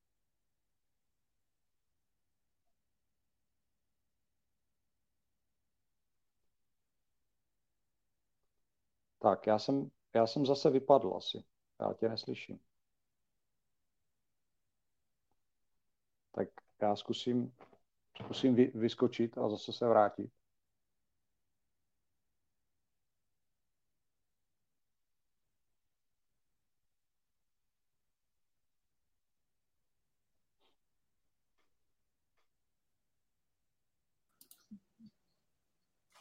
Tak, slyšíme se? Jo, slyšíme. Mhm. Jo. Eh, já jsem mluvil o tom, že ty si vlastně už na začátku naznačil, že Japonci v tomhle tom jsou asi dost průkopníci, co se týče kvasinek. Hmm. Já vím, že se tam třeba dělají dost často jakoby startéry, což ty si asi taky zvyklý jako z pivovarství. Hmm. A to asi může docela ušetřit jakoby peníze, no, jakoby, co se týče kvasinek. Jo, to, to, to je pravda. Uvažujete o něčem takovým? My, my de facto, eh, já bych tomu neřekl starter, ale my tím, že jsme vlastně vyráběli eh, vždycky 12 kubíků sladiny, ale dělali jsme to během dvou dní, protože my jsme, my jsme eh, na té, ta střezovačka u nás byla na nějakých pivovarů, na nějakých 700 kg sladu. Tak my jsme vlastně vyrobili prvních tři tisíce, mezi tím už se vyráběly další a zakvasil jsem to na zhruba 6 tisíc a druhý den, když už to bylo rozjeté, tak jsem do toho těch dalších 6 tisíc přidal. Takže když, mhm. když jsme vyráběli tímto způsobem, tak uh, jsme vlastně dělali takový velký, velký starter. A ušetřili jsme de facto polovinu kvasnic. Pokud vyrobíme naraz, tak uh, těch kvasnic tam musí jít víc. Ale tím, že my máme vlastně 16 kubíkové kvasné kádě, tak uh, i i tím, že budeme vyrábět, eh, to by mělo být nějakých 4 až 5 tisíc litrů sladiny na, na jedno vystírání, tak eh, se tady tímto způsobem tam dostaneme. Uvidíme, jestli uděláme dvě vystírky za den, jestli to zvládneme, ale de facto budeme schopni vlastně zakvasit třetinu, přidat další a přidat další. Takže by, i tím bychom mohli ušetřit něco. Tak, takže ty jako do budoucna i přesto, že ten jakoby meštan nebude nějak extra velký, tak budeš, budeš chtít používat vlastně ty vaše washbacky, které jsou jako poměrně dost jakoby masivní, že jo, objemově. My... Takže s nima i do budoucna počítáš s těma vašima washbackama. Počítám určitě, protože já věřím, že to bude nějaký jako začátek teďka. My tam máme ještě čtyři kvasné kádě, které mají 5,5 tisíce litrů, takže když budeme chtít udělat něco speciálního, tak použijeme tady ty. Mm. No, to, je, to bude přesně ta, ten objem, který budeme potřebovat. Ale když, budeme, když pojedeme nějakou standardní produkci, tak pojedeme tady do těch velkých. U nás je vlastně to úzké hrdlo eh, v tom našem rektifikačním kotlíku, který má 350 litrů. Takže eh, my jsme schopni eh, ty low wines vyrobit celkem během asi čtyřech dnů nebo tří, čtyřech dnů ale pak 5 až 6 dní destilujeme vlastně uh, na tu druhou destilaci. Tady těch 15 000 litrů. Jo, takže to je, to je vlastně naše omezení teď aktuální. Mm-hmm. Uh, ty už si naznačil teda, že v současné době nějakým způsobem si na odchodu z pivovaru mm-hmm. a samozřejmě taková věc jako palírna potřebuje velký, hlavně z počátku, když prostě nejsou ještě prodeje, tak potřebuje velký cash flow. Já jo. jsem měl jakoby představu, že vlastně částečně to cash flow jakoby šlo z toho pivovaru, nebo to byla moje naivní představa, nebo a pivovar mě, pivovar mě vlastně živil, rodinu živil, a protože jsme vlastně oba dva se ženou zaměstnanci pivovaru pořád ještě. A teď to bude jinak, ale na druhou stranu zase budou nějaké peníze z toho prodeje, takže jako velkou část těch peněz, které dostaneme, ale bohužel to nebudou žádné desítky milionů, takže e, ty peníze, které z toho dostaneme, tak budeme vlastně investovat do palírny jednak tady do té rekonstrukce a jednak eh, hlavně do těch zásob, které máme, které máme malé.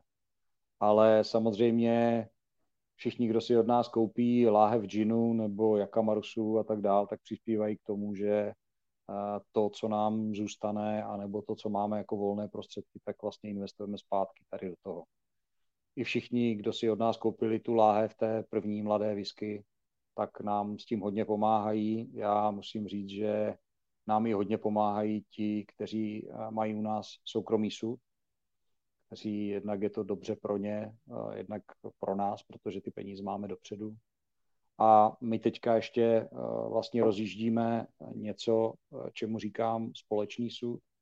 A je to vlastně takový způsob, jak přitáhnout palivně víc lidí, dát jim možnost se účastnit toho našeho fungování, Princip je jednoduchý, vlastně eh, ten sud, který vyrábíme, tak polovinu prostředků dáme my jako palírna a polovinu prostředků dá eh, ten dotyčný. Takže jako právně je to poskládané jako tichý společník na konkrétní sud, ne do celé firmy, ale na konkrétní sud. A princip je takový, že v momentě, kdy ten sud eh, nalahujeme, prodáme, tak se zase na polovinu podělíme o to, co z toho bude. Takže to je taková věc, která eh, hodně rezonuje u lidí, které eh, ta, to naše podnikání baví. Jsem rád, že eh, to, že jich čím dál víc, těch lidí, ale nejsou to ti, kteří by věděli, co udělat s celým sudem. Jo, protože nějakých těch 300-350 lahví, nějaké pětileté whisky v té síle 46, tak my to děláme tak pro spoustu lidí je dost nepředstavitelné množství, co by s tím dělali. Ale když se na to poskládá parta lidí, nebo tady je to ten společný sud, kde je to o principu dalším prodeji a oni si z toho vezmou nějaký, jenom nějakou láhev, tak eh, je to zajímavé pro spoustu dalších lidí. Takže to je způsob, jakým my vlastně taky částečně financujeme tu tvorbu těch zásob, které máme.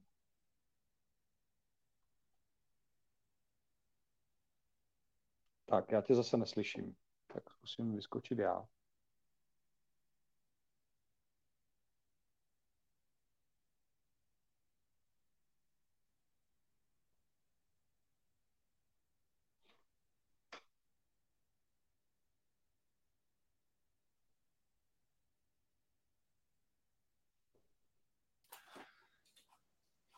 Tak, slyšíme se?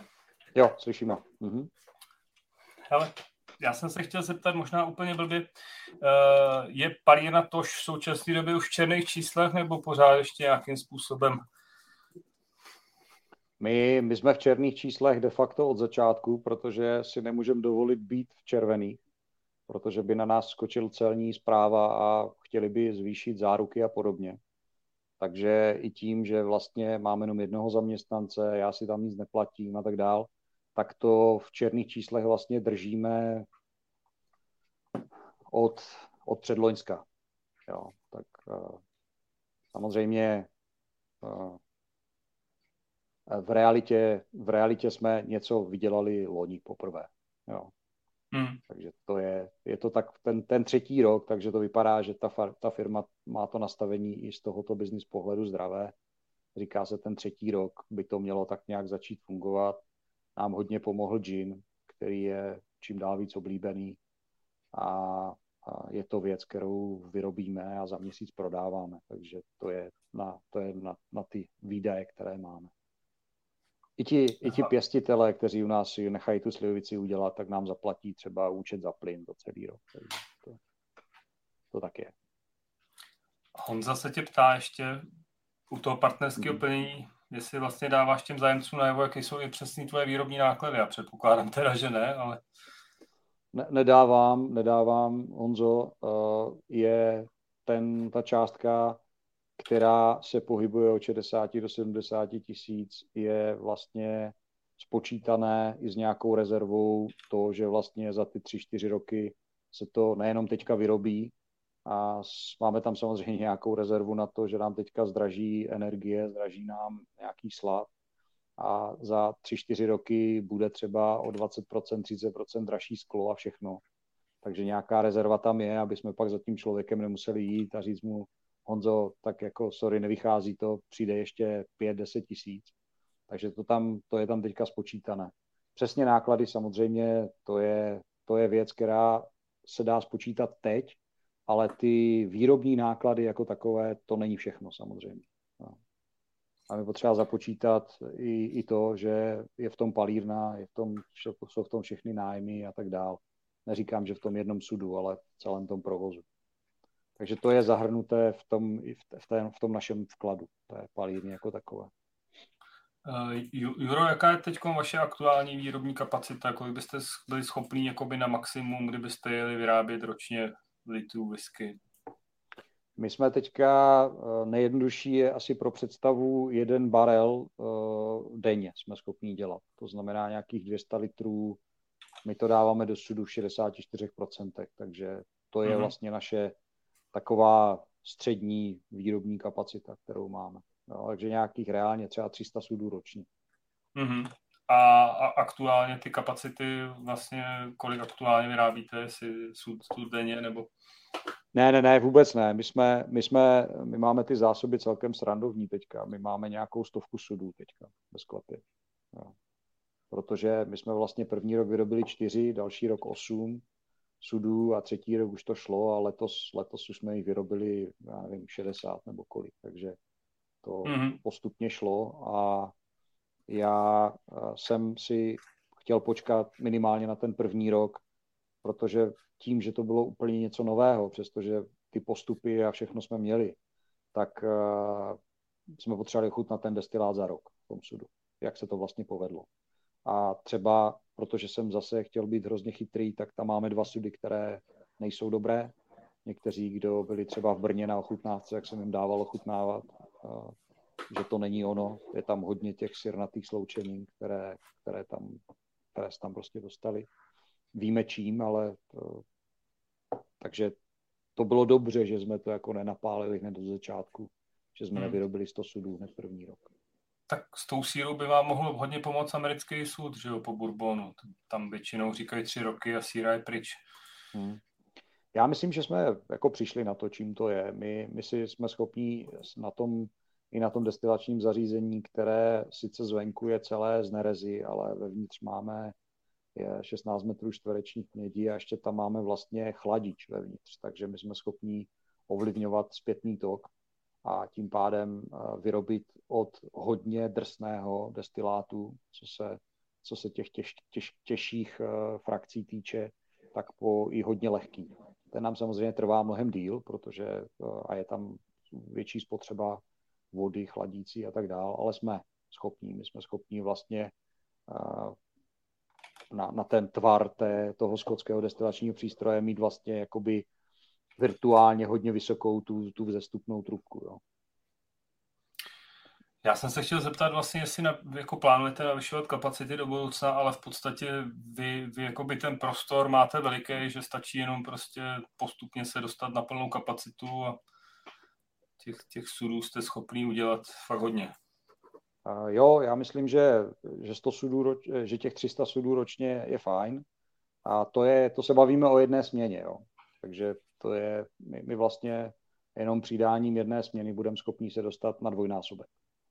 To mhm. znamená, to ale závisí, nebo to souvisí s tím postupným rozvojem, který teďka vlastně tím, že přesměrovávám jak veškerý čas, tak prostředky do palírny z pivovaru, tak jednak to znamená, že teďka budeme hledat dalšího člověka, který bude rumutovat a bude se učit i destilovat.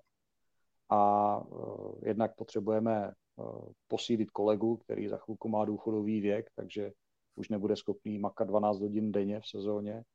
Budeme potřebovat někoho dalšího a když to bude potřeba, tak prostě přidáme směnu. Pojedeme, pojedeme dál, takže tady, tady zatím ten problém nevidím.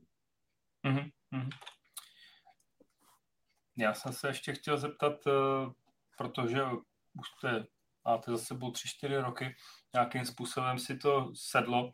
Eh, máš už nějakou jakoby, představu a vizi do budoucna, co by si vlastně chtěl jakoby, vyrábět eh, za ten destilát a co by si chtěl nám jako konzumentům nabídnout? Nemám přesnou představu, tuším.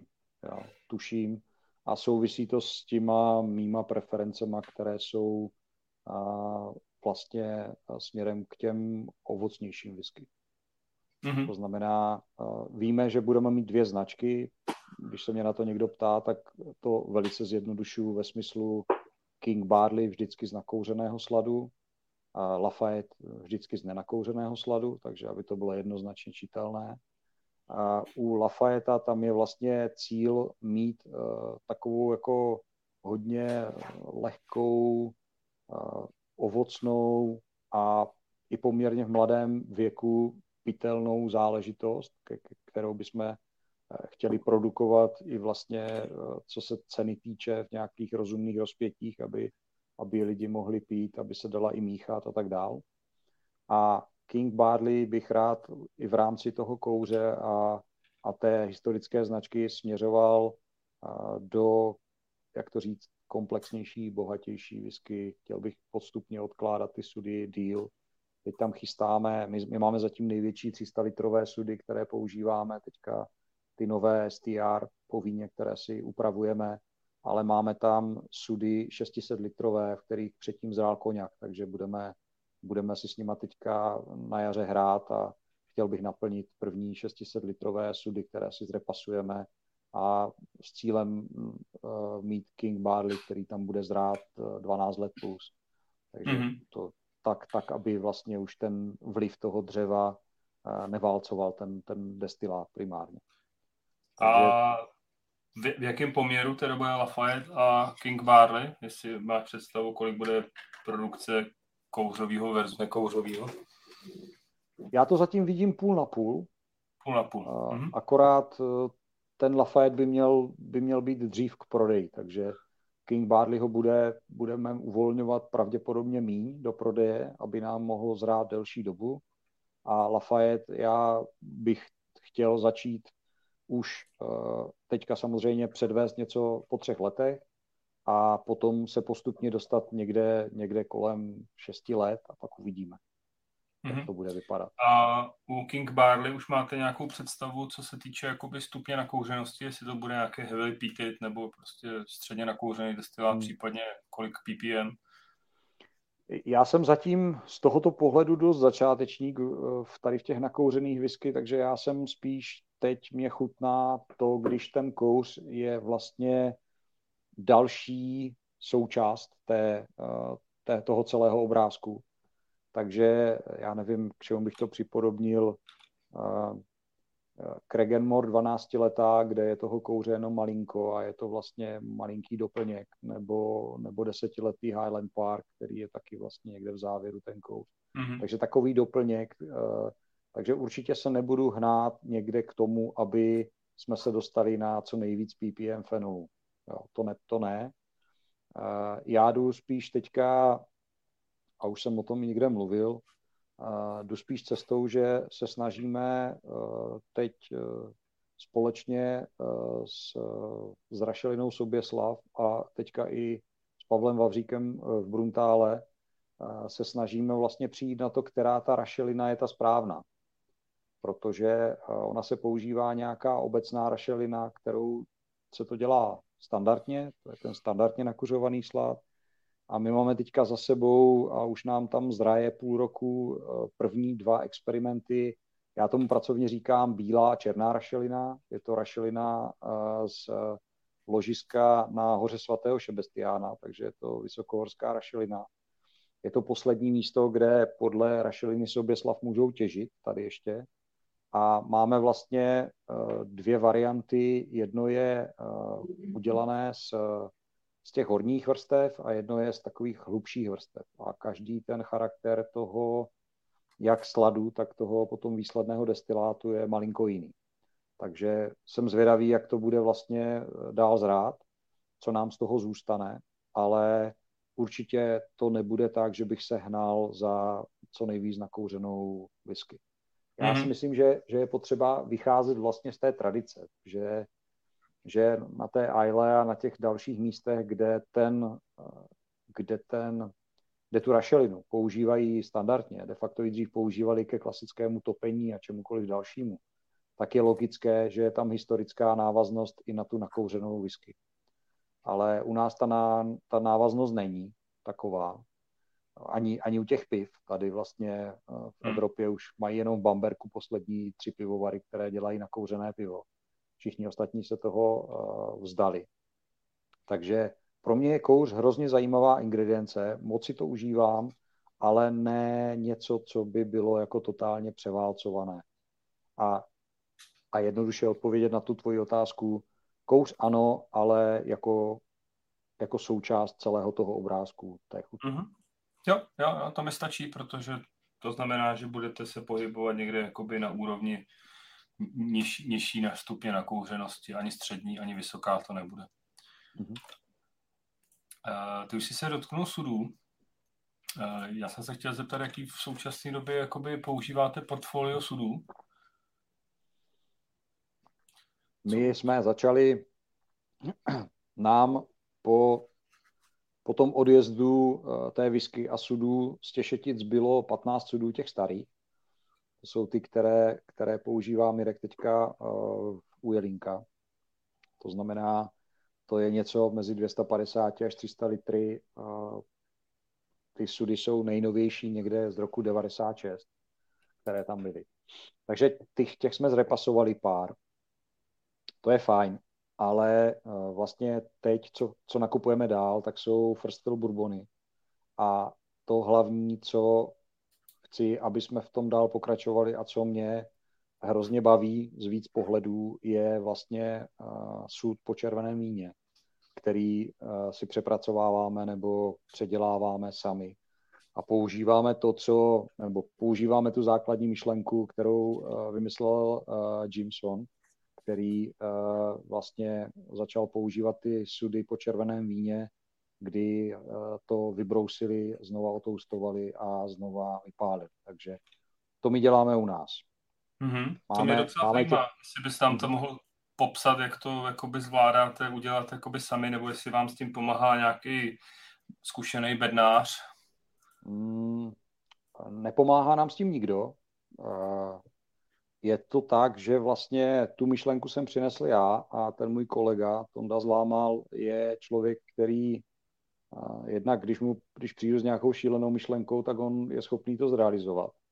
Ale hlavně u toho bednářství on se kolem těch sudů motá už 40 let, protože Seliko těch sudů mělo spoustu, jak velkých kádí, až třeba největší káď, kterou měli, tak měla 100 000 litrů, ale ty normální sudy, o ty se tam starali, spravovali je, takže Tonda umí ten sud rozebrat, uh, umí ho zrenovovat a poskládat zpátky, takže to jsem se od něho naučil.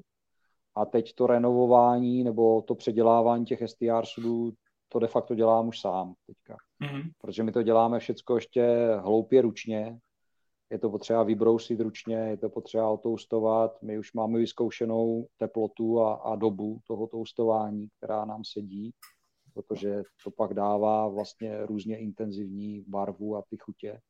A i, i máme vlastně už ustálený, uh, ustálenou tu hloubku toho vypálení. Takže to děláme všechno sami, zatím Teďka, teďka mi brácha, který je konstruktér, sice letecký, ale to znamená, že umí navrhnout všecko, tak někde skopíroval, viděl, jak fungují poloautomaty na vlastně to vybrušování, na tu první operaci, která je nejnáročnější na ruce a na čas, protože to trvá skoro půl hodiny ten sud takto vybrousit ručně.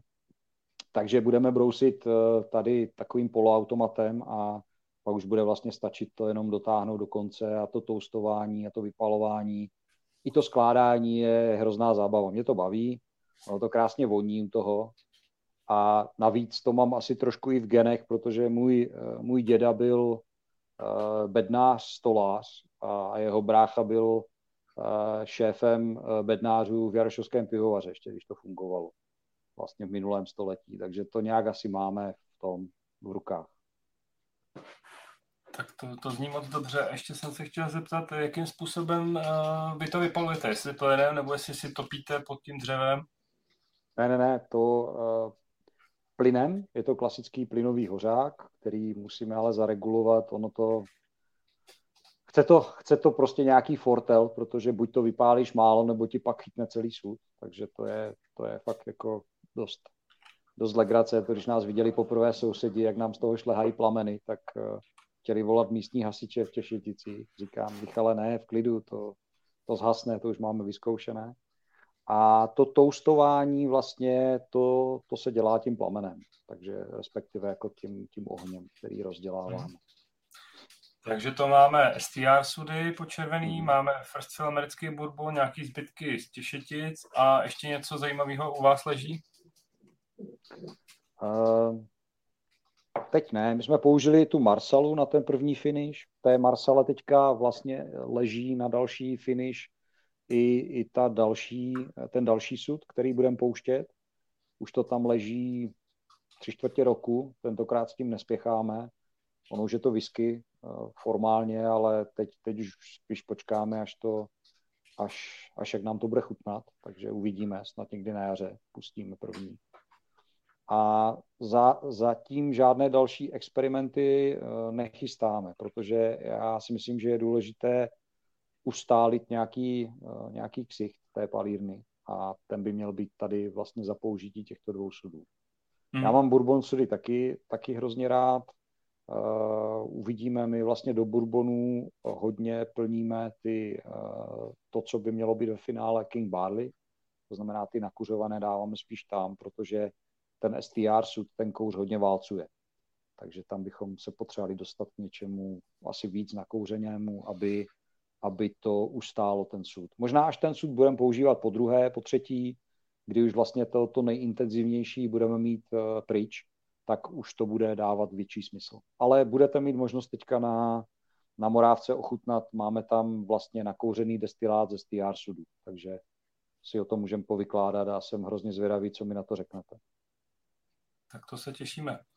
Uh, Juro, prosím tě, množí se nám tady otázky, uh-huh. co vlastně jakoby uh, v nejbližší době nás od uh, Toše čeká. Ty už tady trošku naznačuješ, tak uh-huh. povídej. Tak, tak bavíme se o whisky, takže tam, tam je to o tom, že nám teď leží vlastně dva sudy v nějakém finiši. Jeden jsem naznačil a ty další bych nechal zatím jenom jako tajemství.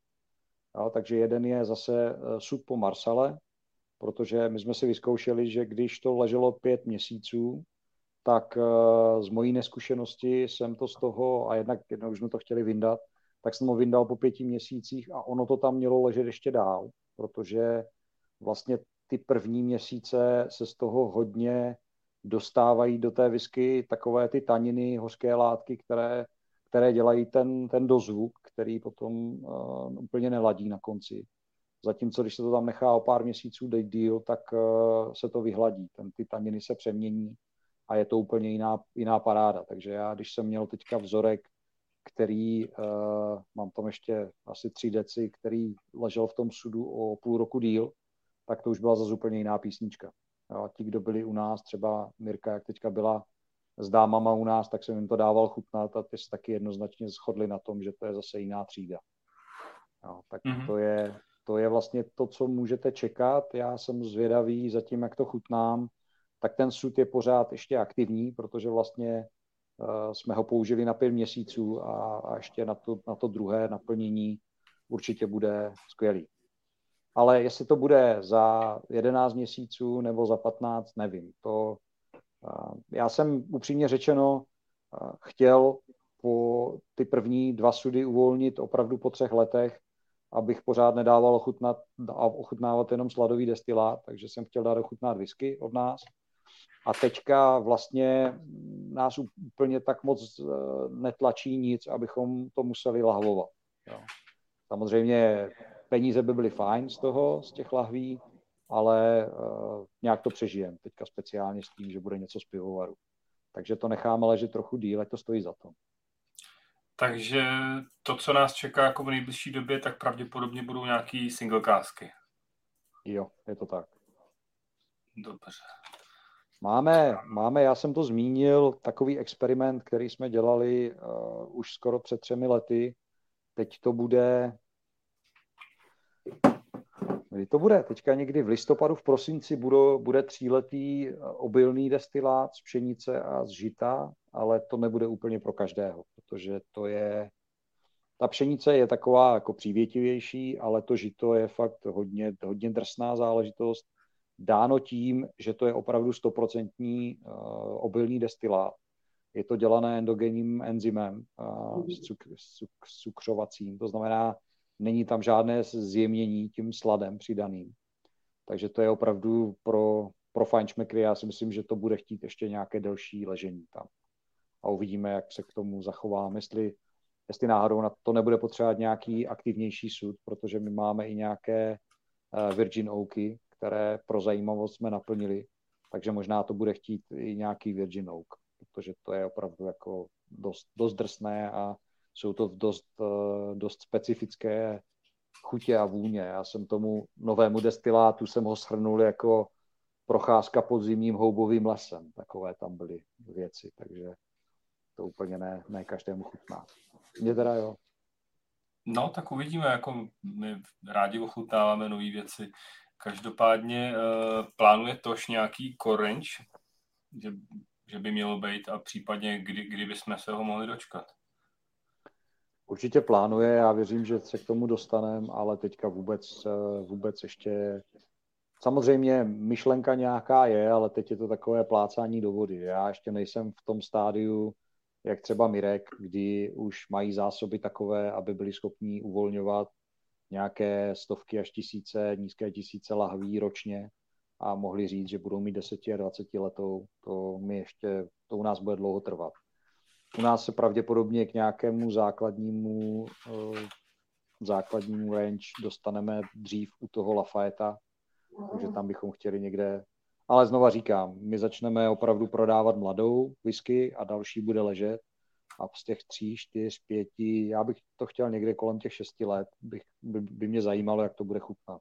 Já si myslím, že s těma za použití hodně aktivních, respektive nových STR sudů si dovedu představit, že někde kolem těch pěti, šesti let už to bude velice pěkná, pěkná whisky na to, aby, uh, aby to lidi ocenili. Nebude to nic na dlouhé hloubání, tam ještě ty roky asi budou chybět, ale uh, to by mohlo být ten první, ta první věc, kterou hmm. budeme mít. Uh, nemyslíš si, že 6 let uh, first fill STR sudu jako by plná, plný zrání nebude moc na, na, na tu whisky? To je právě to, co ještě nevím. Jo, to ještě, to fakt, fakt nevím. Teď mě zajímá, co řeknete na de facto dva roky a něco destilát, který tam ležel v těch first fillech STR, takže uvidíme. No. Ono se dá přizpůsobit i ten, ten charakter toho destilátu potom, my ho můžeme udělat výraznější trošku. V těch esterech ne moc, ale, ale jako v tom, v tom těle jako takovém. Takže to je vývoj, proto ještě je teďka asi brzo říct, jaký bude nějaký korenč v rámci toho. Že se učíme ještě. A ještě se budeme nějakých, já nevím, třeba 10 let. Petr se ptá, eh, protože asi nebudou všichni lidi na Morávce, jestli plánujete taky eh, v Prahu, Whisky Life Prague? Eh, já jsem posílal nějakou předběžnou přihlášku, že bychom tam měli být někde u nějakého stolečku, ale popravdě řečeno teďka nevím, jak to je, jestli se to bude konat, nebude konat. Takže určitě tam rádi přijedem. Já jsem tam teda ještě nebyl, ale, ale určitě se rád přijedu podívat. myšleno tím z naší whisky, nejenom. No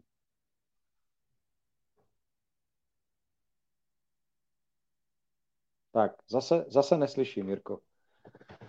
Sorry.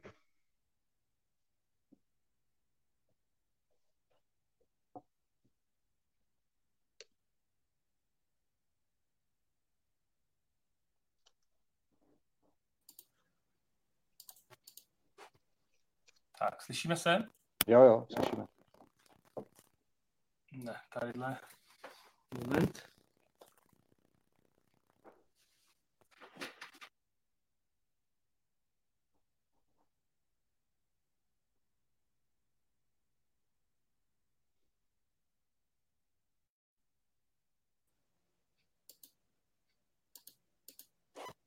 Je to lepší? Jo, jo, jo, je slyšet. Mhm. Uh, chtěl jsem se zeptat u vás v palírně, když, když přijedou zájemci a budou mít uh, chuť se podívat, uh, fungují u vás nějaké prohlídky, případně jak to s tím je? Je potřeba se ohlásit, nebo je to jenom v daný termíny? Uh, my děláme jako pro standardní publikum, kterých, kterých je zaplať pám čím, čím dál víc, tak děláme prohlídky, jsou to většinou pátky. A samozřejmě tady whisky příznivci, když mi zavolají a já tam jsem, tak je rád provedu, určitě. Tak, takže jinak... kdo, kdo by měl chuť a zájem, tak prostě se u tebe objedná dopředu a je mm-hmm. možnost se podívat. Jo. Mm-hmm.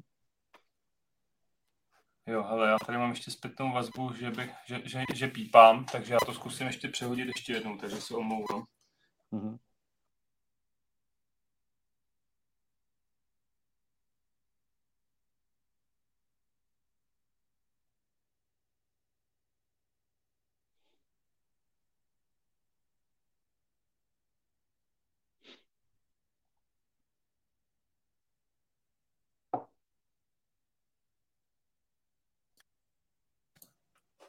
Tak, jsem zpátky.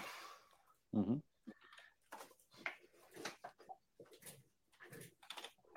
Chtěl jsem se zeptat, eh, jak vidíš eh, budoucnost eh, vaší whisky, případně celý český whisky? Tak kdybych ji neviděl dobře, tak do toho určitě ne, necpu další energii a peníze. Takže já věřím tomu, že ten, že to místo si to najde určitě. A já hodně věřím tomu, že, že je důležité, aby i vlastně to místo, kde ta palírna je, tak aby jí to přirostlo k srdci, aby vlastně prvotně tady u nás na Olomoucku a v širším a širším okolí se ta whisky pila. To znamená, nemůžeme dělat jenom whisky pro a, takové geeky, a, kteří nás teďka poslouchají, ale potřebujeme dělat i whisky pro lidi, kteří vlastně si tu whisky rádi dají, a, když přijdou do hospody. Ne samozřejmě pravděpodobně ty, kteří pijou, a teď bych se nechtěl dotknout jakékoliv značky, ale to nejjednodušší a to nejlacnější, co je té whisky. Jo, ale někdo, kdo si bude chtít dát něco lepšího, ale nebude ten panák je stát 200, 300 nebo kolik. Takže tam bych chtěl mít ten základ.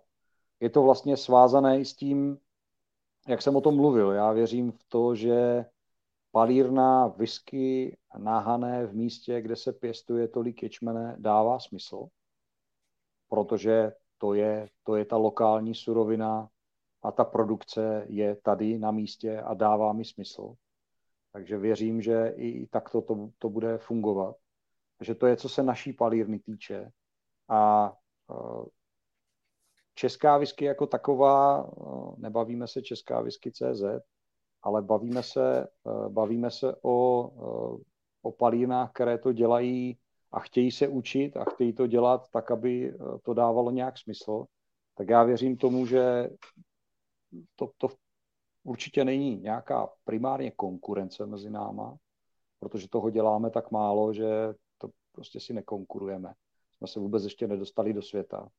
Já teďka se doufám dostávám poměrně slušně s džinem do Anglie a podobně, takže můj cíl je nejenom vyvážet džin do Anglie, ale vyvážet uh, aspoň sem tam nějakou láhev do Skocka třeba, jenom jako zajímavost. Takže to je samozřejmě jako nice to have. Ale ten základ je v tom, aby se to, aby se to pilo tady v republice. A jestli se bude pít Toš, nebo Goldcock, nebo Oldwell, nebo někdo další, kdo, kdo to bude dělat dobře a dál vznikne, uvidíme. Takže v tomto to vidím dobře. A protože jsem poslouchal všechny ty podcasty předchozí, tak eh, tady byla debata na to téma, kolik vzniká palíren ve Skotsku a všude po světě a tak dál. A jestli se to nedostane zase do nějaké opačné části křivky, která je. Já myslím, že dostane. Je otázka, eh, je otázka, jak to bude mít která palírna nastavené, jak bude potřebovat prodávat a mít nějaký cash flow, aby mohla platit bankám, investorům, komukoliv. Jo, ale že by Eh, že by nějak whisky měla jako zásadně utrpět ve smyslu dlouhodobém, já osobně si to nemyslím. Já si myslím, že to je ta, takový typ, eh, jak to říct, eh, naší takový typ zábavného alkoholu, že si to vždycky, když to vždycky bude mít tu, to místo na tom, na tom, teď to řeknu blbě, trhu, takže z toho jako velkou obavu nemám. Jo, že, že, ně, že zase nějaké palírny zaniknou, nějaké teďka nově vznikají, to asi tak bude. Doufám, že tady uh, my budeme v těch, které budou pokračovat dál, myslím tím my tady v republice. Mm-hmm. Juro, a teď pár otázek z takového trošku jiného ranku. Uh, kam, si, kam si chodíš pro inspirace ohledně whisky Co, co, co tě inspiruje, nebo prostě co, co, co jako jestli to je nějaká palína, nějaká whisky osobnost. Um, já se snažím uh, co nejvíc číst samozřejmě uh, ze všech zdrojů, které jsou, ale uh, já jsem teďka díky tady podcastu objevil uh, whisky Yearbook, takže jsem si koupil všechny, které jsem na Amazonu sehnal zpětně, takže to je zajímavé čtení pro mě je teďka eh, základ vlastně whisky výroby je tady ta knížka, která vyšla jako Whisky Technology Production and Marketing, což je už pár let stará záležitost, ale nic lepšího nevyšlo. A z toho musím říct, že uh, od, uh, že, že čtyřdílné whisky braní, které je uh, neuvěřitelně rozsáhne a já tomu říkám nejlepší česká špionáž eh, ve Skotsku pro nás palírníky, protože tam jsou neuvěřitelné detaily, které asi spoustu lidí neocení, ale jako dovědět se, jak, jak rmutuje která palírna, nebo tady prostě ty detaily, tak to je, to je neuvěřitelné. My jsme měli teďka eh, s panem Buchlovským eh, rozhovor na téma právě Underback k použití a toho, jak, jak se teďka staví ty novější palírny ve Skotsku, které mají ten full Lothar eh, z toho pivovarnického světa spíš, ale ten underback je tam, tak je tam pořád hodně používaný. Takže toto je ta jako technická moje inspirace, kromě takových těch klasických, kde pořád o sladu a o tady tomu, o rmutování a tak se do, nejvíc dovím v těch pivovarských. To znamená, to jsou ty tlusté bychle tady pivovarství, to paní profesorky Basařové nebo tady z Německa původem. Takže to je ta inspirace té výroby, protože já se popravdě řečeno řeším nejvíc tu výrobu teďka. To je asi to nejvíc. Ale jinak, eh, jinak mám rád eh, po večerech si večte čte, než, než mě padnou ruce a, a oči, tak si čtu všechny knížky, které jsou dostupné. Takže teďka o té, o té japonské whisky eh, od Davea Bruma knížku, kterou jsem si tam půjčil nebo koupil a, a četl, kde je to hrozně zajímavé čtení, kdy vlastně úplně nový svět v rámci blendování uh, whisky, jak to dělají v Japonsku, výroby úplně rozdílných typů obilných destilátů, které vyrábí vlastně v rámci, v rámci těch jejich uh, coffee styles a těch dalších, které tam používají. Takže to je úplně nový svět. Já, to je něco, co bych samozřejmě chtěl všechno vyzkoušet na základě tohoto, ale ono to nejde. Ono je to tak, jak uh, jsem byl zvyklý u piva. Tam je nějaký základ, který ta, ten člověk musí dělat, aby uh, si udělal nějaký ksicht, co by pivovar nebo palírna. Tím byl nějakým způsobem, to dávalo smysl těm lidem, těm zákazníkům a pak se může hrát s něčím dalším.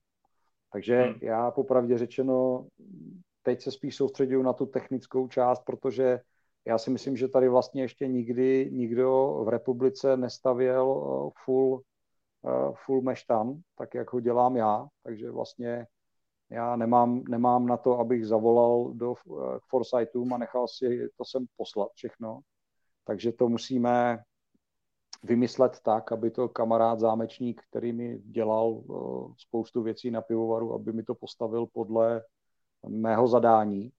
A když to nebude fungovat, tak to, to bude problém jenom můj, protože na to budu muset makat. Takže ta inspirace jde teďka spíš hodně tím technickým směrem, abych to vyřešil, aby nám to fungovalo, aby to dávalo smysl. A o těch, o, o whisky jako takové spíš po večerech před spaním. Mm-hmm. A inspirace, co se týče nějaký palírny, jakoby whisky, která tě jakoby baví a říkáš si třeba, jo, tak, takhle bych chtěl, aby, aby jednou náš produkt prostě tak, takhle chutnal a takhle oslovoval. Máš, máš tam nějakou takovou ve Skotsku nebo i kde, kdekoliv jinde? Co, co eh, opravdu Já... bys třeba k něčemu takovému chtěl přiblížit nebo si říct, jo, tak tohle, tohle je super. Já mám obrovský respekt před uh, všema těma palírnama ve Skotsku, které to dělají uh, už hrozně dlouho a trvalo jim desítky až některým stovky let, než se dostali k tomu, kde teďka jsou. Takže uh, to je jako pro mě ta hlavní inspirace v tom smyslu, že, že to prostě není rychlé. A když jsem mluvil o tom, že to není vlastně práce jenom pro mě, protože vychází z nějakého průměrného věku dožití a mého věku, tak eh, to vypadá, že jako už to nebude, už to nebudou dlouhé desítky let, který se to budou věnovat a pár desítek doufám ještě jo.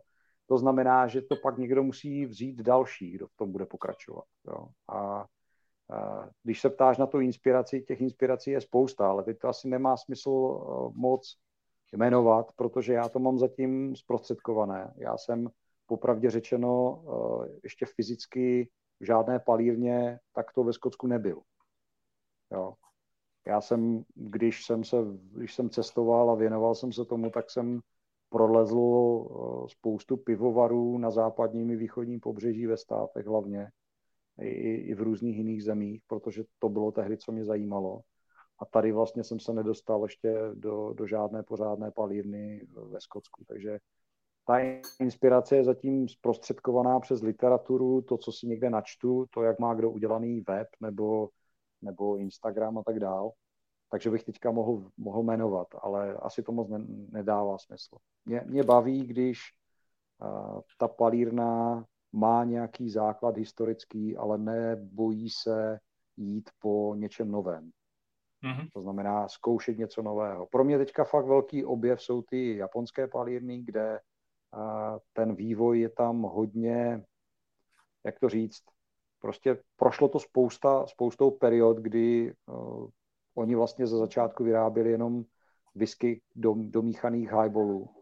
A, a, a, a ta sladová se tam moc neprodávala. A to, že co z toho teďka vzniklo ve finále, ať už ty sladové, potom ty blendy, které tam dělají, tak je, je hrozně zajímavé a to jejich, jakože pojďme se pořád posunovat dál a zkoušet něco dalšího, to je to, co mě hodně inspiruje a co mě dává, dává smysl. Ale znova, nebyl jsem nikde v Japonsku v palírně, určitě se tam rád podívám, abych viděl, jak to je.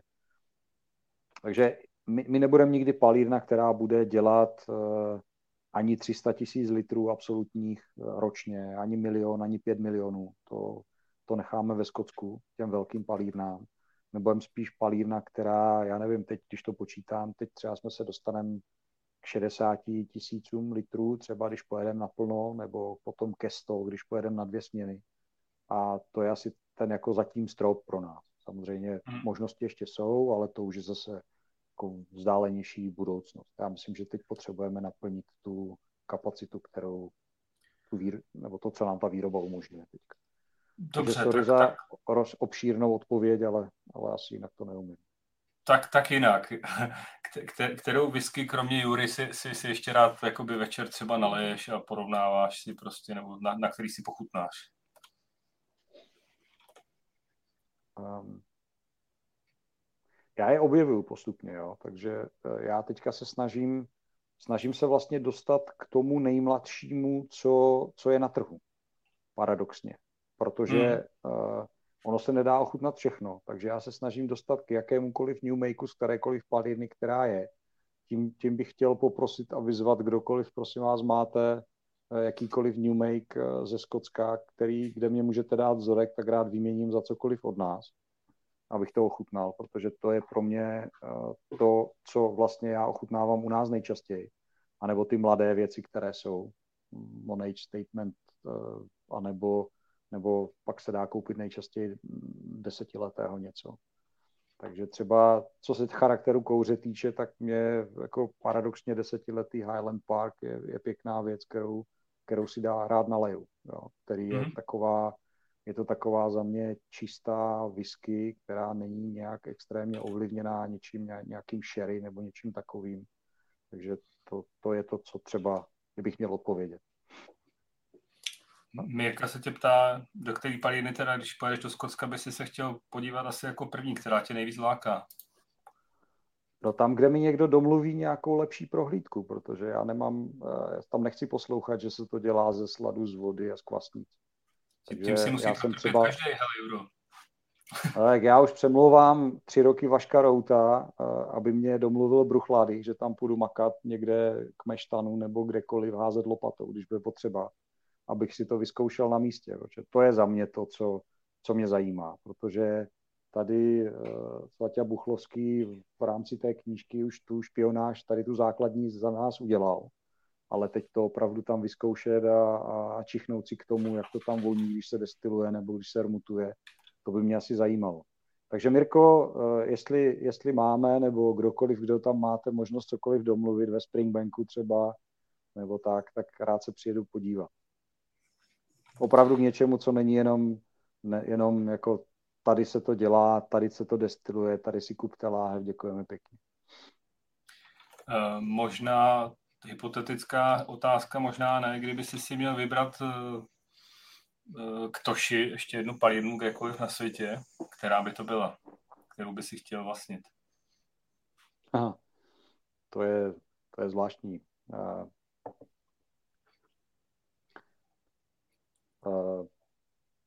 my máme, my máme v Těšeticích eh, vlastně v pivovaru i sladovnu. Takže jako kdybych měl úplně ty nejdivočejší sny, takže bych chtěl eh, palírnu, která má i vlastní sladování od začátku. Takže takové, takový je Springbank, Highland Park, část dělají a tak dále. Takže tady ty, které to jenom nenakupují genericky, nejenom ze Skotska, ale z celé Evropy, kde je vlastně to, ta surovina, ale od začátku fungují tady tímto způsobem, tak to by byly asi ty palírny, které by mě zajímaly.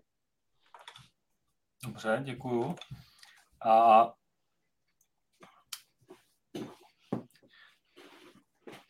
jaký je tvůj nejsilnější zážitek, co jsi jakoby s Biskou zatím prožil? A já mám pocit, že trošku vím, co asi odpovíš, protože já být na místě člověka, který vlastní palírnu, tak bych asi věděl, ale chtěl bych to slyšet od tebe. No, samo, nevím, co myslel ty, ale pro mě byl největší zážitek to, že, uh, že jsme vlastně nalahovali naši první whisky. Jo, to, to byl asi největší zážitek spojený uh, s whisky jako takovou. A tím, že, že se celkem povedla na první pokus, kde víme, že teď už to budeme dělat trošku jinak, a jak říkám, eh, doufám, že to byla naše nejhorší whisky, kterou jsme pustili na trh. Protože si myslím, že teďka už se učíme více a více, že už to bude jenom lepší. No, no, samozřejmě přesně tam jsem úplně mířil, jo, protože já jsem teď dočetl úplně krásnou knížku o Jimu McEwenovi a mm-hmm. ten vlastně taky popisuje, že uh, nejsilnější zážitek je prostě ve chvíli, kdy máš tu novou palinu a začne ti vytýkat ten new make prostě a mm. takové věci, takže jo. a teď, teď prostě tak, tak jsem to si myslel, že to bude, že, že to bude ono. Jako, no. mm-hmm. A tady se množí už jako uh, nabídky na, na New Makey, jak od Petra Křenka, tak od Mirky, takže myslím si, že budeš, co se týče New Makeů, zavalený. Prosím, ano, děkuji, děkuji, děkuji všem. takže, takže to, potom doufám, že poreferuješ porovnání Tosh versus skotské Newmakey. To by mě osobně docela zajímalo. A ještě jsem se tě chtěl zeptat, eh, co je takový tvůj sen životní, co se týče whisky? Um, já jsem o tom asi mluvil, ale to, to zopakuju. Já bych rád, aby eh, jsme vlastně jednak navázali na tu tradici, kterou nás máme, ale hlavně to rozvinuli do tu naši palírnu rozvinuli na tom místě, kde je, tak aby, aby tam vydržela nějakou dobu, aby tam dávala smysl. To znamená, já to chci zapojit do toho fungování tady tak, že, že to bude provázané s, s pěstitelem ječmene, producentem sladu, s nějakým obchodem, který bude dávat smysl tady na místě. Já totiž mám ten plán, že já nechci mít, nebo teď je ta palírna, eh, ten výrobek stoprocentně ovlivňovaný mnou a já postupně chci eh, do toho zapojit další lidi, kteří budou chytřejší než já. Jo, já třeba, já mám rád tu výrobu, moc neumím obchod, jo, protože, protože nejsem moc obchodník přirozeně, takže potřebuju další lidi, kteří mě budou pomáhat tady s tím. Pak budu potřebovat někoho chytřejšího, kdo bude chytřejší v té destilaci a, a třeba kvasinkách a dalších věcech než já. Takže já potřebuji najít lidi, kteří to budou posunovat dál. Takže ten můj sen je takový vybudovat palírnu, která se bude posunovat dál a, a zůstane tady nějakou dobu. A uh, plán je takový, že uh, to nebudu dělat uh, jako majitel jenom, ale budu, budu chtít, až se dostaneme do nějaké fáze, tak budu chtít uh, i tu palírnu vlastně dál pustit mezi další lidi, kteří se tím budou zabývat. Ono vlastně jeden z těch jako bočních plánů toho společného sudu je vlastně se potkat a seznámit s lidma, které to bude bavit, kteří, pro které to bude dávat smysl a s kterými bude možné spolupracovat i do budoucna. Jo. To není jenom o jednorázovém sudu. Já se schválně dost vyhýbám vzhledem k nejmenované firmě označení investiční sud, protože to je prostě eh, to, co se děje na tom směru, to je, to je strašlivé letadlo, které až zhavaruje, tak to poškodí podle mě whisky scénu obecně a mě to mrzí. Jo. Takže já bych rád, aby eh, se, protože eh, Mirek, co vím, tak jako se tímto směrem nehrne, Lukáš tam nevím, jaký mají plán, ale vzhledem k jejich produkci asi taky ne moc, my chceme, nebo já chci tady uh, společně, tady, když mluvím já, tak za toto zahrnuju svoji ženu, protože je to rodinný podnik, tak chceme vybudovat palírnu, která bude dávat smysl, bude produkovat nějaké množství výrobků, které bude se, který se bude prodávat uh, tady a v republice a případně někde za hranicema, koho to bude zajímat, ale bude tady nějakou dobu. Jo? Já samozřejmě si můžu začít psát, že, že jsme tady někde od 1596, ale do ví, co se tady vyrábilo 1596. Jo? Já si ani nepíšu, že jsme since 1973, protože to prostě nedává smysl. Protože ta kontinuita nebyla taková a bylo to úplně něco jiného. Takže já si vlastně ani since nepíšu, protože mi to nedává smysl. Ale třeba za 30-50 let už to bude dávat smysl, protože třeba since 2000, kolik to bylo, 17, kdy jsme dělali první uh, sudy, tak po 50 letech už třeba budou dávat smysl. Takže to je ten můj sen. Mm-hmm. Obšírně, kra, kratším to neumím. Už mám taky něco v sobě, tak už to nejde tak přesně. Tak k tomu se právě teď chci vrátit. Ty tam poctivě degustuješ to, co chceš přivést příští týden na Morávku tak eh, na co se teda můžeme těšit? To už by si asi mohl prozradit, protože Morávka je za týden, je tady spousta lidí, kteří pojedou, budou se rádi zastaví u tebe na stánku nebo na okénku, tak mm-hmm. co, co chystáš? Tak eh, jak už psal, jak už psal, psal Peťa Křenek, nebude to jenom Lafayette, jak jsem říkal, bude to nakouřený a nenakouřený destilát, který zrál teďka už je to přes 20 měsíců eh, v tom našem STR sudu. Je to 220 litrový sud. To, co eh, ty jsi tam možná degustoval v rámci té sady, tak to bylo z 300 litrových sudů. Takže mhm. tady ta eh, chuť je trošku intenzivnější, ještě i barvu to má jinou a tak dál. A tady budou tam čtyři vzorky, z toho nenakouřeného i nakouřeného to bude vždycky v síle 46 a pak to bude v sudové síle. Máme toho každého láhev sedmičkovou. Dneska jsem posílal Peťovi Křenkovi fotku, takže to určitě někde bude uveřejňovat, abyste viděli, že nekecám. A uh, jeden, jedna ta sudovka má nějakých 62 a druhá má 60. Takže to jsou asi čísla k tomu.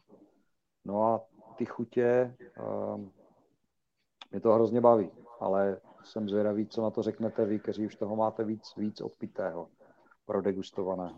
Jo. Mě to samozřejmě baví, protože to jde tím směrem, kterým chci, ale je tam ještě poznat, eh, že, tomu ně, že tam chybí ještě ten, ten věk. Třeba ty taniny, o kterých jsme se bavili, tak třeba v tom nenakouřeném, kde ten destilát je takový čistější, tak tam ještě na konci trochu drhnou. Jo, v té 46. V té sudovce tam to překrývá trochu ten alkohol, tam to zahlazuje trošičku a, a ten, ta, ta, ta pálivost toho alkoholu, která tam vystupuje, tak ta je, ta je výraznější. Ale já myslím, že to jde tím správným směrem. Teď by ještě bylo zajímavé třeba za rok to vzít a já bych chtěl i Lafayette uh, dávat dohromady sud uh, po Bourbonu a tady ten STR sud. A, a teď vůbec nemám představu, v jakém poměru. Zatím si myslím, že větší část, a začneme na tom 60-40 zhruba, kde větší část by měla být z toho STR sudu u Lafayette a 40% by měla být z toho First Fill Bourbonu. Ale uvidíme, jak se to, jak se to vyvine, to chce vyzkoušet. A já myslím, že někdy už na jaře to, to začneme někde pro nějakou základní představu. A mohli bychom to pak někde dát ochutnat. Jestli bude na jaře morávka, nebo bude na podzim, nebo kdy to bude, určitě mm-hmm. vám rád přivezu ochutnat. Takže něco takového teda uh, zatím to bude na ochutnání, nebude, to moc, nebude si to moc lidi koupit jako láhev? Ne, ne, ne, určitě ne. To je jenom opravdu ochutnávka. Aby, a bude mě zajímat, co, co mi na to všichni upřímně řeknou. Už to, už to bude v odpolední, tak už každý bude mít uh, trošku uh, nějaké procento upřímnosti v sobě, tak očekávám, že mě na to něco řeknete. To, to mi rádi, to mi rádi. Hele, Juro, prosím tě, protože se pomaličku blížíme k závěru našeho večera, co by si chtěl mhm. vzkázat jakoby našim posluchačům, ty za sebe? Uh, já nevím, jaké, jaké se čeká provolání. Já, uh, já jsem hrozně rád, že vlastně před, to už budou ty tři roky, co jsem se poprvé potkal uh, s lidma kolem whisky, na, vlastně na whisky festivalu, kdy mě Peťa Křenek umožnil, abych tam přivezl něco, co tehdy vlastně nikdo nechutnal předtím. A měl jsem možnost vám to dochutnat. Takže já jsem hrozně rád, že jsem se tady do té party dostal a doufám, že, že naše whisky bude postupně lepší a lepší, že bude chutnat. Takže to bych byl rád. A a jsem rád tady v té partě. Já jsem se dostal do party pivovarníků před pár lety a je to taky pěkná parta, protože teď se bavím o těch lidech, kteří, eh, kteří eh, to pivo vaří, rozumí tomu, máme si o čem povídat a vlastně velice podobně mě to připadá i tady v té vyskařské partě, že ti lidi, kteří opravdu mají o to zájem a nejenom, aby si vylili hlavu, což to je to tady ta skupina aby kdy mají zájem, degustují a snaží se pochopit, jakým způsobem. Mě to hrozně baví, takže já jsem rád tady v tom. Tak dobře. Tak děkuji moc. Uh, v podstatě další zajímavý večer se zajímavým hostem je za námi. Tentokrát už jsme dokonce uzavřeli první desítku pozvaných hostů a já věřím, že nás další zajímaví hosté čekají. Miro, já ti velmi děkuji za zajímavý večer a přeji mnoho další dobře odvedené práce a odměn v podobě spokojených fanoušků Palidny Toš. Díky moc. A určitě, určitě vás zajímá, kdo bude naším příštím hostem. A příští večer přivítáme první dámu České whisky. Naším příštím hostem bude Mirka Klerková a já se velmi těším na její účast v našem podcastu. A Juro, my tady máme takovou tradici, že náš host položí vlastně otázku tomu budoucímu, tak eh, v klidu si ji můžeš nachystat, nebo jestli už něco na Mirku máš. Ne, ne, já jsem... obrátí role. Mhm. Já si rád nachystám a dneska jsem čekal otázku od předchozího uh, hosta. Čekal jsem taky od Peti Praženky, ale Peťa to asi nějakým způsobem trošku nezvlád, takže když tak já z něj tu otázku vymámím a doplníme ne. to třeba na Morávce. Pohodě. Já si to vymyslím, Mirko, do příště. Takže jo, já vám všem posluchačům přeji krásný zbytek večera a příště se s vámi těším a s Mirkou naslyšenou. Děkuju moc. Mějte Děkuji krásný večer. Ahoj.